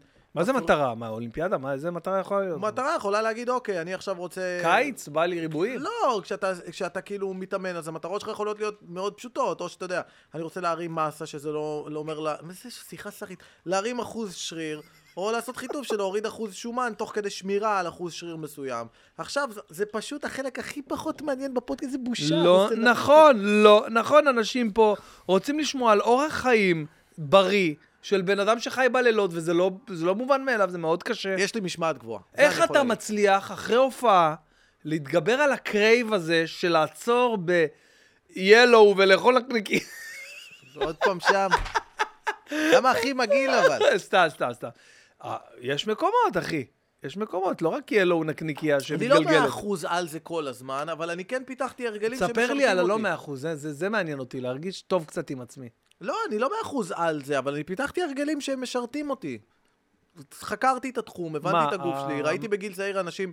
אתה יודע, אנחנו סטנדאפיסטים, אתה מופיע כל ערב על במה, זה חלק מהמקצוע שלך, אתה צריך להיות באנרגיות מסוימות, אתה צריך להיות מסוגל לבצע, אתה, אתה נותן לפעמים הופעה שעה וחצי, שעתיים, אני לפעמים עושה שתיים בערב, אתה חייב להיות בסוג של כושר, כושר, מסוים ממש, בסיסי. ממש. וגם ככל שאתה מתאמן ומרגיש יותר טוב עם עצמך, אני חושב שזה מלמד אותך הרבה על החיים, כי באיזשהו מקום אתה אומר, אוקיי, יש לי מטרה, אני יכול עכשיו לשנות את הגוף שלי דרך משמעת והרגלים, ואז זה כאילו, זה משליך לדברים אחרים. אתה אומר, אני יכול לשנות כל דבר אחר בחיים שלי. אבל רגע, יש תפיסה שאומרת, כאילו, מה זה תפיסה? בן אדם אחד שקוראים לו ברלד, שאומר שאתה לא יכול להיות חתיך וגם להופיע. כן, נו, אני, אני מכיר את האמונה הזאת של ברלנד. זה לא בהכרח חתיך, אבל זה לא הנקודה. הנקודה היא שאני... רגע, רגע, מה אתה אומר לי פה, שאתה לא מכשיר? אין, אין ספק שאני מנוע, אין, אין מה להגיד. אבל אני עדיין חושב שכאילו, אני מבחינתי, אה, תזונה ואורח חיים יחסית בריא, זה חלק מהחיים שלי. אני חושב שכל בן אדם, אתה יודע מה, תסתכל על היזמים הכי מצליחים ותראה שהם הם כאילו shredded. אתה יודע, ממש, תשים- ממש. למה? כי זה, זה מלמד אותך אה, לעבוד במסגרת, להכין תוכנית עבודה, להגשים מטרות, לעשות את זה באופן עקבי, לפתח הרגלים חיוביים, ואת הדבר הזה אפשר להשליך על כל דבר אחר בחיים. אז אני, זה חשוב לי, וקודם כל אני אוהב את זה, אני נהנה מזה. אתה אוהב את זה, נכון, ממש. אני מאוד, אני נהנה מזה, זה, זה כיף לי, אני חושב שזה חשוב, אני, אני ממליץ לכל בן אדם, לך תתאמן, תשנה את החיים שלך. אחי, ברמה הכי בסיסית, זה הגוף שלך, זה הכלי שלך, עם זה אתה מתנהד בעולם. כמה אתה יכול להצניח אתה יודע מה אותו? קווין הארט אמר? אמר שהתאונה שהוא עבר, קווין הארט לפני שנתיים, שנתיים וחצי, כן, שלוש. עבר תאונת דרכים מאוד מאוד קשה, שהוא אמר, אם אני לא הייתי בכושר, ולא הייתי שומר על הגוף שלי, ועל השרירים שלי מסביב לכל העצמות, הרי כשיש לך כאבי גב, אתה צריך לעבוד על השרירי בטן. נכון, שרירי ליבה. שרירי ליבה. אתה, אם יש לך כאבי גב, חוליות, הקלק... אני קרה לי פעם אחת שנפצעתי באימונים, והסיבה היחידה שיכולתי לקום ועוד להתנהד זה כי היה לי איזה סוג, באמת כמו שהוא אמר, שרירים מסוימים שעזרו לי לתמוך בנקודה שהייתי. לתמוך. כן. אז... אה, אני נורא ממליץ, אני חושב ש, שבכלל בכללי, אני יודע כמה זה קשה, כי זה משמעת עצמית, ויש המון פיתוי, אני מבין את זה, וגם אי אפשר להיות 100%, אני גם לא חושב שצריך להיות כזה קיצוני, אבל בכללי, אני חושב שלהשתלט על הגוף שלך ולפתח משמעת ולנהל אורח חיים יחסית בריא, זה בונה ביטחון עצמי, כי זה, אתה בונה מוניטין עם עצמך, אתה מתחייב למשהו ואתה עומד בו, כשאתה עושה את זה אתה מפתח ביטחון שהוא אמיתי. זה, זה אפשרי גם, כאילו, אני רוצה שניתן לאנשים שאומרים, שמע, קשה לי, אני עובד בלילה, יש מלא תירוצים. זה אפשרי גם שאתה עובד בלילה. אתה הולך להיות בן אדם שמספר לעצמך תירוצים? זה הבן אדם שאתה רוצה להיות? או שאתה הבן אדם שאומר... כי תראה, אתה יכול להמשיך לספר לעצמך את הסיפור הזה, אבל הסיפור הזה הוא מה שמונע ממך להיות, אתה יודע, מי שאתה רוצה להיות, הוא... תמצא את הדרכים שאתה עומד בדרך של עצמך, זה מה שאני אומר. מה החלום הכי גדול של אסף יצחקי? אני יודע שזה כאילו אולי קלישאה, אבל באמת מעניין אותי. אני מאוד מאוד מעניין אותי ומה שאני רוצה, קודם כל אני עכשיו אה, רוצה להפוך את הקריירה של הסטנדאפ לבינלאומית ולהתחיל לעשות הופעות באנגלית, בגלל זה עשיתי את החודש בניו יורק כדי לבחון את השטח. להופיע במועדונים. ס- ספר לי על החודש בניו יורק, כי אני אני ראיתי בסטורי שלך לצורך העניין. התחלתי לעשות פה קצת הופעות בארץ באנגלית, זה נורא עניין אותי, רציתי, אני שנים רוצה לעשות את זה, ואז התחלתי לעשות הופעות פה בארץ, ואמרתי כדי באמת לגרום לזה לקרות, אני צריך להתיידד עם העיר הזאת שהיא הבירה של הסטנדאפ, וגם ככלי להעשיר את עצמי כסטנדאפיסט, ללכת, לחקור, לראות את הסטנדאפיסטים הכי גדולים בעולם, איך הם עובדים, איך הם כותבים, מה התהליך, איפה המועדונים, מה הרף, רציתי ללמוד. אז ראיתי חודש שיש לי פחות הופעות, יחסית, ויכולתי לוותר, כאילו, יחסית על הכסף שאני אמור להרוויח. טסתי לניו יורק, עשיתי חודש, נסעתי למועדונים, הסתובבתי, חופש, בחנתי את וואו, עצמי. איזה זה. זה לא חופש, זה מעבר לזה, זו חוויה שמשנה אותך. וואו, ראיתי סטנדאפ ברמות הכי גבוהות, ראיתי סטנדאפיסטים, ואתה יודע מה היה הכי יפה? שבניו יורק, הסטנדאפיסטים, אתה יכול לעלות ולעשות בדיחות גנריות, כמו שאמרתי, אתה יכול, אתה לא תהיה סטנדאפיסט טוב, אף מועדון לא יכבד אותך, זה לא עובד ככה. השלב שאתה נהיה סטנדאפיסט, שאתה מקבל קרדיט, שמישהו מסתכל עליך, שמישהו בא לראות אותך, שהתעשייה אכפת לה ממך, זה ברגע שאתה מעז, שאתה מתחיל לדבר על נושאים, שאתה מתחיל לפתוח משהו אישי. ככל שיש לך יותר אומץ ללכת למקומות האלה, וכשאתה אינטלקטואל ואתה יכול לקחת את הדברים האלה ולהראות לאנשים את הפרספקטיבה שלך לעולם באמצעות הפילטר של הקומדיה, אז אתה הופך להיות סטנדאפיסט. והכי גדולים בעולם, כשאני, ראיתי אותם, עשו את הדברים האלה. הגעתי להופעה שלהם, והם דיברו על הכל, מה שקרה עכשיו בארצות הברית, 21 מדינות ביטלו את ההפלות, משהו קטסטרופלי. כולם דיברו על זה, כולם התייחסו לזה, כולם התייחסו לגזענות הסיסטמטית שיש, שיש לך, שהחברה שלהם סובלת ממנה. הם כולם הלכו לאזורים האלה, והסטנדאפ היה מדהים. הוא היה מעשיר, הוא היה חכם, הוא היה אינטליגנטי, הוא, הוא גרם לי... אני חזרתי פה בן אדם אחר, מפוצץ בהשראה, מאוהב במקצוע מחדש, וואו. רוצה להביא את זה הלאה, ורוצה לבנות קריירה בינלאומית. אז אם אנחנו מדברים על החלום, החלום הוא קודם כל לגרום לדבר הזה בישראל לגדול כמה שיותר. כמה שיותר גדול, אולמות, להביא לקהל סטנדאפ לא מצונזר, אמיתי, שהם ידעו, אתה יודע, אתם באים להופעה שלי, יכול להיות שאתם לא תסכימו איתי, אבל אתם יודעים שאני לא משקר לכם. אני אומר את הכל עד הסוף. זה אחד, ולבנות פה קריירה מצליחה בישראל כבסיס, אני מאוהב בקהל פה במדינה הזאת, אני באמת חושב שיש לנו... זה גן עדן לסטנדאפ, אנשים לא מבינים את זה, הבנתי את זה שם, זה באמת גן עדן לסטנדאפ, והאנשים פה הם מדהימים.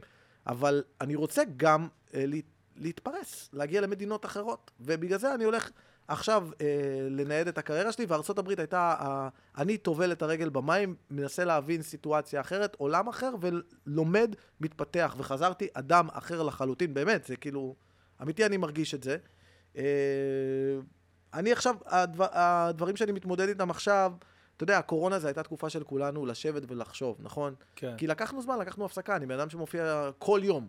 אתה יודע, שבוע ממוצע שלי מורכב משש-שבע הופעות. וואו. עכשיו, כל יום אימונים, הופעות, את, אני לא, לא היה לי שנייה בבית. לא מכיר את הבית. אוספים אותי, אני נוסע, אני מתנהל, אני חי על טורים כל כך גבוהים, ואז הקורונה פתאום הכל הש... כן. נגמר. מטורף. כיבוד הכל. עכשיו, השלב הראשון שלי היה דיכאון, הייתי אבל, אמרתי, מה קורה פה, איך זה יכול להיות, מה אני עושה עכשיו, אני לא יודע, אני לא יודע מה עושים. מה עושים כשאני לא מופיע? מי אני שאני לא מופיע? ממש. בן אדם שהתחיל להופיע בגיל בדיוק ככה. 18, אני לא יודע מי אני בכלל. ואז הזמן הזה גרם לי לראות דברים מבחוץ. עשית זומים? מעניין אותי. לא, סירבתי. בכלל לא? סירבתי ולא אפילו עשיתי. לא אחד? אתה מכיר אותי, אני אידיאליסט, זה לא. סטנדאפ. מה פתאום, זה לא סטנדאפ. אי אפשר לעשות סטנדאפ בזום, ואני הבנתי את זה ולא אכפת לי, אתם לא תציעו לי כסף, אני לא אעשה כזה דבר. זה לא סטנדאפ. עזוב אותך. לא עשיתי אחד. אחד. ישבתי בבית שנה וחודשיים ולא הופעתי. אני לא מאמין. אבל אחרי שבוע של אבל, שאתה אומר מה קורה, אמרתי, רגע, שנייה. אני מכיר את עצמי, בוא נסתכל על ההזדמנויות שיש לי. יש לי עכשיו זמן לבחון את עצמי מבחוץ, לכתוב קטעים, לחזור סטנדאפיסט גדול יותר, מועשר יותר, חכם יותר. בוא נשתמש בזמן הזה לכתיבה. בוא נחשוב מה מה ה-next level, ובוא נסתכל פנימה. וכשהסתכלתי פנימה, אחד הדברים שאני חושב שהפריעו לי, זה שאני יודע שאני פרפקציוניסט, ולא לצד הטוב של המילה. אנשים משתמשים בזה נכון, כמילה, נכון. זה לא טוב. זה מחלה ארורה. הדבר הזה עצר כל התקדמות אנושית, כי התקדמות והצלחה היא תלויה ביכולת שלך להיכשל. כמה שיותר נכשל, כמה שיותר תצליח. אבל אני... אתה זה יודע, משהו שהיית משנה בך? כאילו, אני הפרפקציוניזם עובד, הזה? אני חושב שהסיבה היחידה שמישהו עכשיו מכיר אותי או שומע אותי, זה שאני. הצלחתי למתן את מפלס הפרפקציוניזם. זה כן כלי חשוב בארגז של הכלים, אבל אם אתה לא תשים לב, זה, תשים לב, זה יהפוך ל, ל, לדחיינות ולשיתוק. כי הפרפקציוניסט הוא מנסה לבקר ולכסות את כל האופציות, כי יש לו חוסר ביטחון בסיסי, שהוא מאמין שהוא לא יוכל להתמודד עם משהו ישתבש או לא ילך כפי שהוא תכנן. וזה חוסר ביטחון. אבל המהות של הצלחה היא כישלון. אתה רוצה להצליח, אתה צריך ליפול על הפנים כמה שיותר וכמה שיותר מהר. אז מה שקורה זה שהפרפקציוניסט מחכה שהוא יהיה כל כך מוכן לפני שהוא נכנס בדלת. ההצלחה היא היכולת שלך. להיכנס בדלת לפני שאתה מוכן, ולהתרסק על הפנים, ואז לקבל את האינפוט החיצוני, לא להיות תקוע בסחרור מחשבות שלך, ולגדול כבן אדם. אתה מבין? אבל אני, הפרפקציוניסט זה לא יותר מפחד. פחד, פחד מכישלון, מוסווה בהמון רציונליזציה, אבל בבסיס אתה מפחד. ואני אה, למדתי שנים למתן את עצמי. אתה יודע, בשנים קודמות הייתי אומר להכל לא, והייתי, תמיד היו לי רעיונות, למה כן, למה לא, למה אני עושה את זה, אבל הבסיס היה פחד. ובקורונה קצת זה לא שאלת הפרפקציוניזם, זה משהו שעבדתי עליו הרבה לפני, אבל בקורונה הבנתי, לא נתתי לקהל שלי מספיק. זה מה שהכי הפריע לי. אמרתי, אני בן אדם שמופיע מגיל 18, מישהו פותח עכשיו רשת, מה הוא יכול לראות שלי? כלום. אין שום הוכחה ל... אליי בגיל 25. ואתה יודע מה, יכול להיות שזה לא היה מושלם, וזה בסדר. נכון. כי היה בזה איזה יופי מסוים, והיו נכון. רואים את ההתפתחות שלי, אבל אני לא נתתי לעצמי את הזכות. אני שמתי את עצמי על הספסל. והדבר הראשון שעלה לי בקורונה זה, אני עכשיו יוצא מהדבר הזה, ואני מצלם משהו ארוך יותר, אני נותן להם יותר. אפילו זה לא כלכלי, זה לא כלכלי בשום אופן, לא ההופעות נכון. מלאות, אני לא צריך את זה ככלי שיווקי. לא צריך את זה. ההפך, לשרוף חומרים, מכריח אותי לצאת מהאזור נוחות, לכתוב דברים חדשים, אבל זה טוב, אני צריך את זה. הבנתי שהדבר הזה של לצלם משהו ארוך יותר, יוליד את הגרסה הבאה שלי, כי גם כשאני אגיע לבמה, אני לא יכול לעשות את אותם דברים, כי שרפתי צבע בעצמי. נכון. זה מעבר לחומרים. אז יגדול, יגרום לי לגדול בתור אומן, זה ייתן לקהל משהו שאני חייב לו, יש לי התחייבות לקהל והתחייבות לכישרון שלי, ואז החלטתי, אני הולך, ואני מצלם, ואני נותן להם מהלב. ולקחתי את הזמן הזה בקורונה וכתבתי, והתחלתי לעבוד על ספיישל מצולם. עכשיו, זה הכי הזוי שיש, הכל סגור, כולם לא יודעים אם נחזור, אני יושב עם, בזום עם מעצב תפאורה, ואנחנו מעצבים את הבמה לספיישל. שתבין כמה זה הזוי. ממש. והסוכן שלי אומר לי, אבל זה לא יקרה, ואני אומר לו, אני מסיים את זה, הקורונה תיגמר, והספיישל הזה יצולם. ואני החלטתי גם שאני רוצה לעשות את זה בבנייני האופרה בישראל. כי רציתי לשבור עוד מחסום, זה עניין אותי. מה- מה זה? אני לא, לא, לא... בנייני האופרה בישראל זה... מגדל האופרה בתל אביב? זה לא מגדל? האופרה, לא, זה משהו אחר. יש בנייני האופרה בישראל, זה האופרה הישראלית. לישראל יש אופרה, אתה יודע? אוקיי, כן. מקבלת אני מיליונים, אתה משלם מיסים על זה, רק כן, שתדע. אני, אנחנו מדברים על אותו כן, היכל זה- זה היכל בתל אביב. ב- ברחוב ארלוזרוב. כן, אוקיי. דניאל פריש שם הקרוב. כן, כן. עכשיו, המקום הזה, למה זה היה חשוב לי? כי אמרתי, אני רוצה לשבור עוד מחסום. כי זה מקום שלא היה בו סטנדאפ, ובטח לא סטנדאפ כזה. אף אחד לא בא ודיבר שם פתוח. ואני רציתי את המקום הזה, שהוא כביכול הסאחי והמיינסטרימי, להביא לשם את הסטנדאפ הבועט, הלא מצונזר. למה? אנחנו יכולים לראות את דייב שאפל ואת קריס רוק באולמות יוקרה, ואצלנו בארץ זה צריך להיות בחורים, וזה צריך להיות במועדונים, בגלל שאתה מדבר פתוח, מה פתאום? זה צריך להשתנות. והחלטתי ששם אני מצלם, כדי לפרוץ עוד דלת. זה מה שרציתי. עוד מחסום שיישבר. והם לא הסכימו. תקשיב, הם סירבו בתוקף לשמוע את השם שלי או לתת לי לצלם שם. מה פתאום? הם לא צריכים אותי כלכלית, זה מקום שממומן על ידי המדינה. מי אתה בכלל? למה שאני אתן לך לצלם שם? אמרו, תקשיב, הם, הם פשוט אמרו את זה יפה, אבל אמרו, אוקיי, יש לנו תאריך בשבילך עוד 17 שנה בערך, אתה יודע, כדי להעיף אותך. כן. אמרתי, לא, שם זה מצטלם.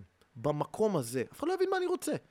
ואז כאילו, אתה יודע, המשרד שאני עובד איתו, ניסו לדבר איתם, אמרו לי, תקשיב, לא מוכנים לשמוע את השם שלך. אמרתי. אוקיי, מי מנהל את האולם? מי מנהל את האולם? אני רוצה ללכת איתה, תגידו לה שאני בא לאכול איתה צהריים. היא המנהלת של האולם, אני לוקח אותה עכשיו לבית קפה. אתה יודע, אמרו, טוב, משוגע לגמרי, היא הסכימה. היא הסכימה בסוף, לא, לא הפסקתי. לא מאמין לך. ישבתי איתה בבית קפה, והיא אמרה לי, אוקיי, אין לנו מקום. אמרתי לה, תקשיבי, אני לא עושה את זה סתם. אני רוצה שהסטנדאפ הישראלי ישתנה. אני רוצה פה, בבית האופרה, המקום הכי כביכול מכובד, ושזה לא אמור להיות פה, אני רוצה שכאן זה יקרה. וזה חשוב לי, כי יש לי חזון.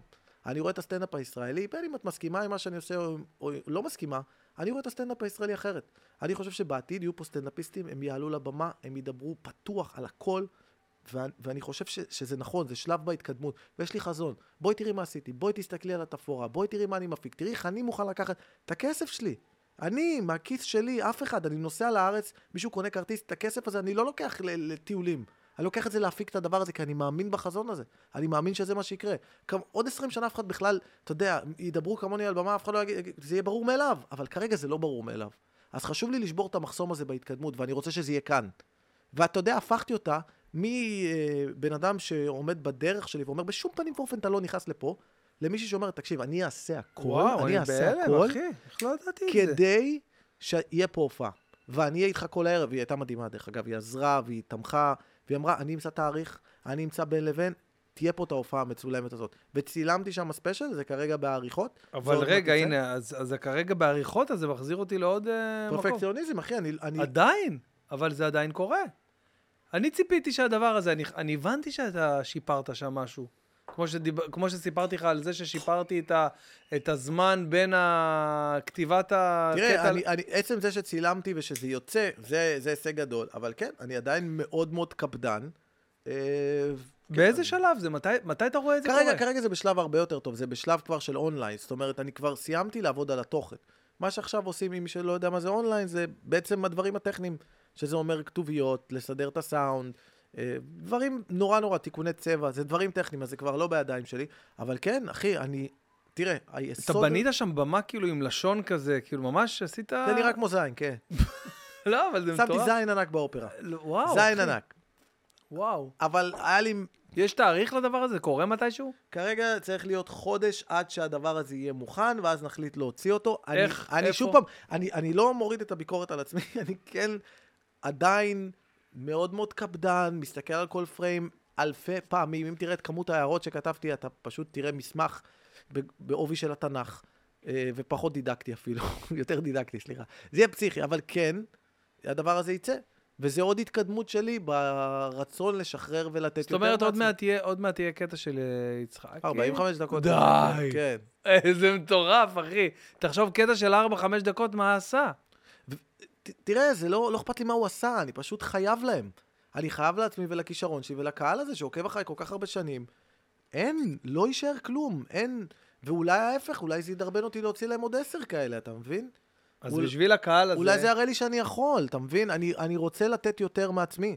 אני לא רוצה להיות זה ששם את עצמי על הספסל. יותר, בגלל שאני אומר זה לא מספיק טוב. זה, זה כאילו איפה שזה בא. זה נטו, זה נשבע לך, זה אין בזה שום אקט רציונלי כלכלי, זה לא המטרה. זה המטרה היא זה פשוט עוד התקדמות אנושית אישית שלי. זה מה שאני עושה. איזה. איזה יופי, אחי. אני, אני ממש... מה, מה שאתה אומר לי פה, אחי, זה ממש אה, אה, משהו ש... אתה יודע, אפשר ל- ללמוד ממנו, אחי, לחקור אותו, ל... לעשות כמה... זה מטורף, אחי, זה מטורף. זה משהו שכאילו, אני ממש... אה, חש... חשבתי שייקח לך באמת, בפעם הזאת, הרבה יותר מהר להוציא את הדבר הזה. אבל לא, כשאתה מדבר איתי פה על עכשיו... בהיכרות ש- איתי, לא, כשאתה מדבר איתי על ספיישל של 45 דקות. שאנשים יבינו, הקטעים הקודמים שלי, אני עשיתי קטע של חמש דקות, וישבתי וערכתי אותו במשך שנה, 8,000 גרסאות.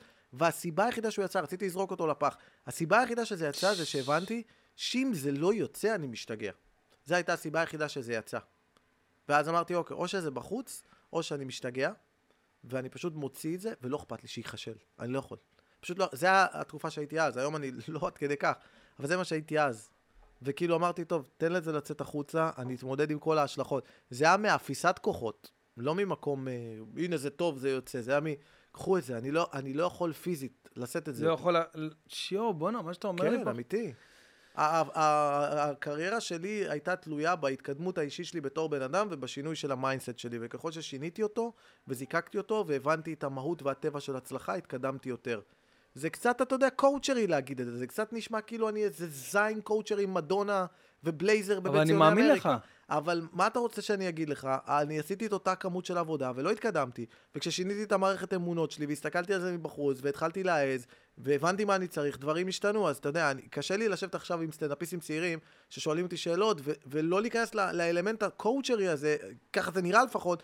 כי אני רוצה לעזור להם, אחי, אני רוצה להגיד להם, חוויתי הרבה דברים, מלא מכשולים, הצלחתי להתגבר על חלק מהם, תן לי לעזור לבן אדם, אני יודע. אתה מוצא את עצמך אה, אה, תומך אין, בדור אני הצעיר? אלכס דניאל מסריח, אני אומר לך. מה יש לך מאלכס לא, דניאל? סתם, לא אישית, פשוט... לא, לא, ברור. זה כל כך מרגיש שאתה מדבר על זה, אתה, אתה מרגיש כמו... תדע לך שאני עף עליו, אחי. אני לא, אין לי שום דבר נגדו, אני פשוט, אתה מרגיש כמו הזיינים האלה שקופצים לך בטיקטוק. אתה רוצה להגשים את עצמך. מה עשית היום בשביל החלום שלך? אני רואה את כל המערכונים המסריחים האלה, אתה רואה כל מיני טמבלים קופצים לך בטיקטוק, אתה יודע, קואוצ'רים גם בני 18, אתה בן 18, אתה מעונן אצל ההורים, טיפש. מה העסק האחרון שלך? דוכן לימונדה? טיפש, מה אתה רוצה? אתה חייל כסף מהבר מצווה. אתה יושב לך שמה עם אדונה, אתה יודע, כל מיני, אני, גם שונא את הסרטונים האלה, שיושבת מישהי בקהל, מה את עושה בחיים? יש לי עסק לקידום דיגיטלי, קודם כל את טיפשה. כמה כסף?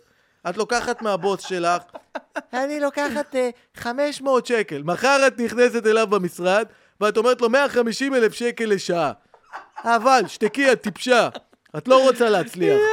ואת זונה גם. מה זה? מה זה? וזה קופץ לי בטיקטוק. אז אני, אני כל כך סולד מזה, אבל אין מה לעשות. יש מדע להצלחה. מה לעשות? כן, יש חוקיות מסוימת לדבר, ויש דברים שלמדתי, אבל כל פעם שאני אומר את זה, אז חושבים שיש לי מדונה ובלייזר, ואני זין עומד. אבל אני, קודם כל אני זין עומד, אבל דבר נוסף, אני פשוט מנסה להגיד מה חוויתי ולנסות לעזור לאנשים, אני לא... וחווית, אחי. בואנה, משיחה פה... לרצוח אותי אלף פעמים, אחי, הנה, הנה בן פה מולכם, ואם בן לא היה... אה, חסם בן אדם בגופו. בגופו, בן אדם שרץ לבמה, כי אוי ואבוי, אסף יצחקי עמד על במה ובמדינת ישראל דיבר על סקס, אוי ואבוי, איזה דבר נורא, סקס. אה, איזה טיפשים. טוב, אנחנו הגענו לשלב ש...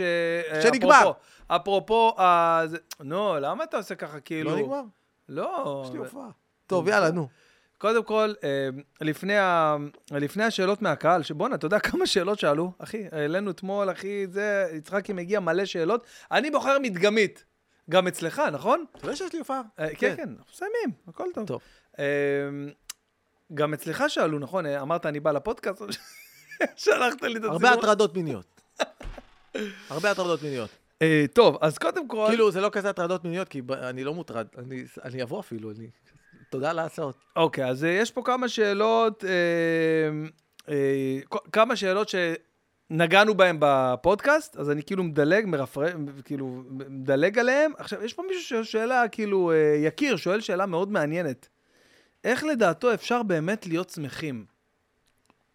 וואו, איזו שאלה עמוקה, פילוסופית, שאין לי זמן כי יש לי הופעה. יקיר בוא, מאיר.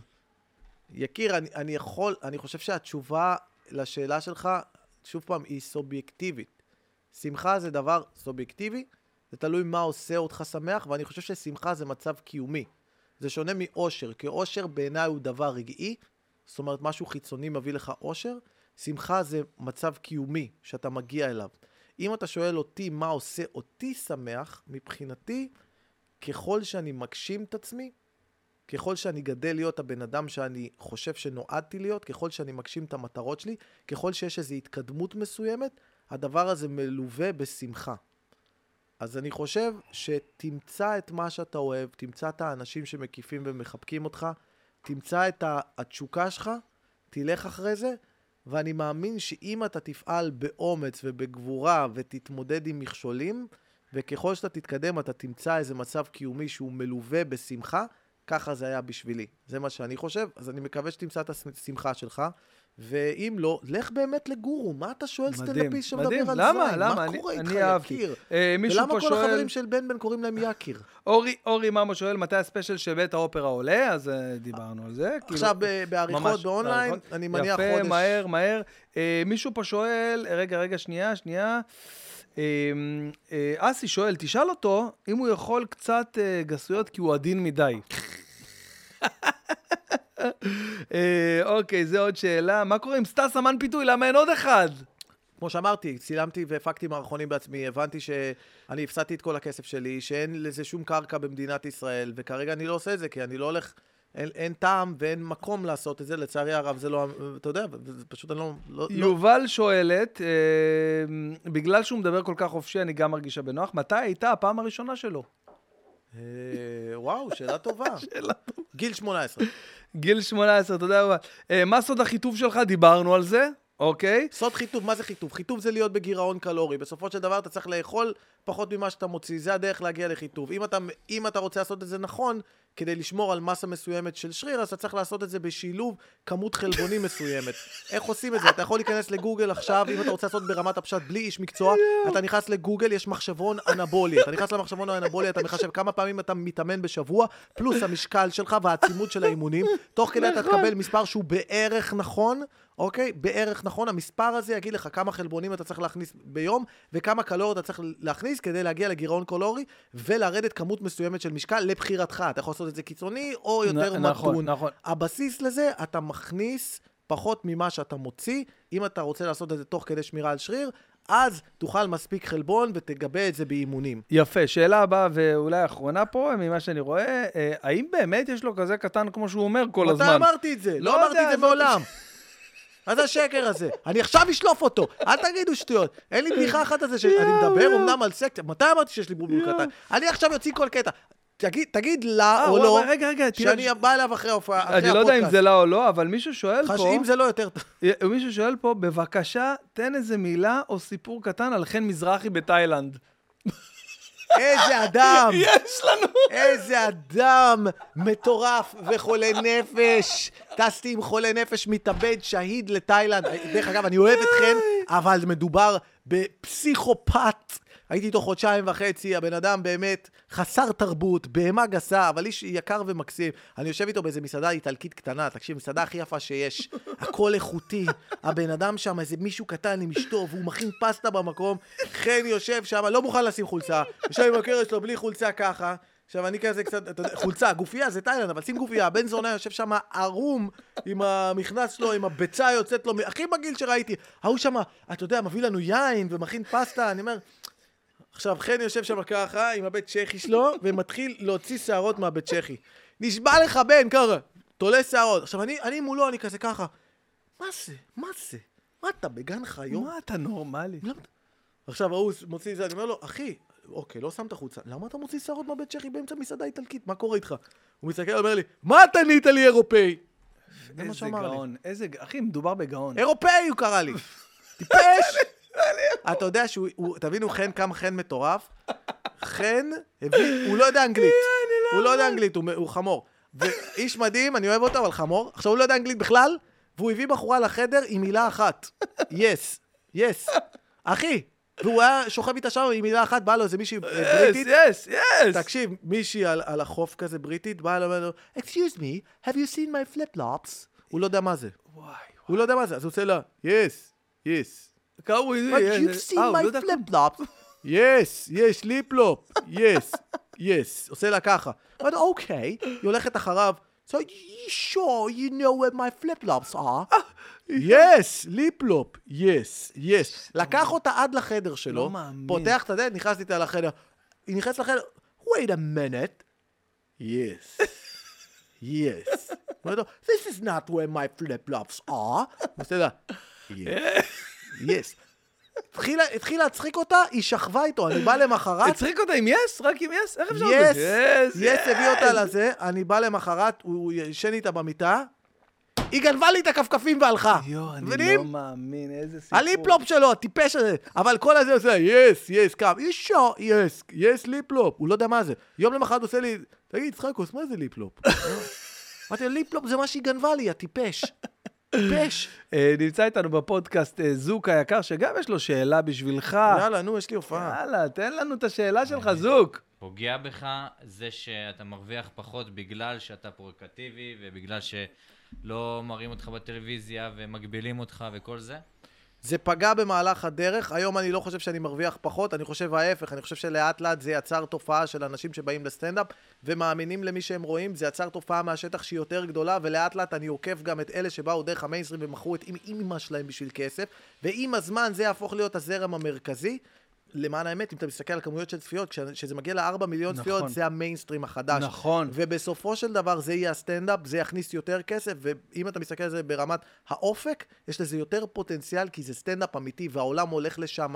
אם תסתכל עלינו כגרף של התקדמות, קח את ארה"ב, איפה הם היו ואיפה הם נמצאים היום, הסטנדאפ הוא בהתקדמות, ואני, כשאני מביא לאנשים את הדבר החדש, גם אם קשה להם להתמודד עם טכנולוגיה עכשיו, לאט לאט זה יגדל ויהיה תופעה, ואני מאמין בזה, ואני לא מודאג כלכלית, באמת שאני עושה אחלה כסף, ואני מבסוט ממה שאני נמצא, ויש לי מטרות גדולות, ואני אעשה עוד הרבה הרבה הרבה יותר, והבסיס של זה יהיה סטנדאפ אמיתי, לא מצונזר, כאן במדינת ישראל, כמו שצריך, אני אגדל בתור אומן, אני אתן להם יותר דברים, וזה יצליח. אה, אה, וחשוב מאוד, אה, נגיד תודה רבה לספונסרים שלנו, אה, NBATrips.com. אה, חברים, אם בא לכם חופשה מפנקת, מטורפת, שכוללת משחקי NBA, לשבת על הפרקט, במקום הכי חם שיכול להיות, ואחרי זה גם לזרוק מהצל, לראות את, את גביע האלופות, לגעת בשחקנים, באמת, חוויה חוץ גופית. אני אומר לכם, אני אישית הייתי בטיול מטורף דרך NBA טריפס. אה, כנסו לאתר, יש לנו גם הנחה למאזיני הפודקאסט של 500 דולר, לא פחות ולא יותר. חפשו nbatrips.com, יש אה, אה, קוד קופון, קופון קוד, מה שנקרא, שזה בן בן, השם שלי בן B-E-N-B-E-N, תקלידו אותו ויש לכם 500 דולר הנחה על הטיול הקרוב. יוצא ב-27 לנובמבר טיול חובק מדינות בארצות הברית, וושינגטון, די.סי. אה, האמת, אני לא, לא, לא בקיא ב... אני פחות כאילו ב-NBA, אבל אני אומר לכם, ברמה האישית, הייתי דרכם בטיול, וזה אחת, אחת החוויות הכי מטורפות שאתם תעברו. חפשו nbatrips.com. יצחקי, אני רוצה להגיד לך... רגע, רגע. תן, אם קדם. אתם מחפשים הופעות, אם מחפשים נכון. הופעות, בכל הארץ יש לי אתר, אסף יצחקי, אתם נכנסים לגוגל, אתם לוחצים אסף יצחקי, תמצאו... אנחנו נשים את זה ב description, את כל את האתר שלך. באהבה גדולה, אני עושה הופעות לא- בכל מדינת ישראל, זה tour חורף מאוד מאוד ארוך. יש לי הופעת late night קבועה בסטנדאפ פקטורי בתל אביב, פעם בחודש בבית ציוני אמריקה, אני עושה גם אחת גדולה. אתם מוזמנים, תבואו, תעקבו, תוסיפו אותי. באינסטגרם, בטיקטוק, אני ערום רוב הזמן, אם אתם יכולים להיכנס ל-only fans, אני, יש לי שם? אחד החזקים, אני קורא ספרים שטות. ותיכנסו טיק טוק, אינסטגרם, תעקבו, אני מעלה קטעים, אני אוהב אתכם, ממש. יצחקי. יש לי הופעה, בוא נלך. יצחקי, אני רוצה להגיד לך תודה רבה שבאת. אני אוהב אותך. היה לי כיף, נהניתי מכל רגע, ויאללה, ניפגש עוד כמה דקות בפקטורי. יאללה ביי. ביי, אוהב אותך, יצחקי! וואו!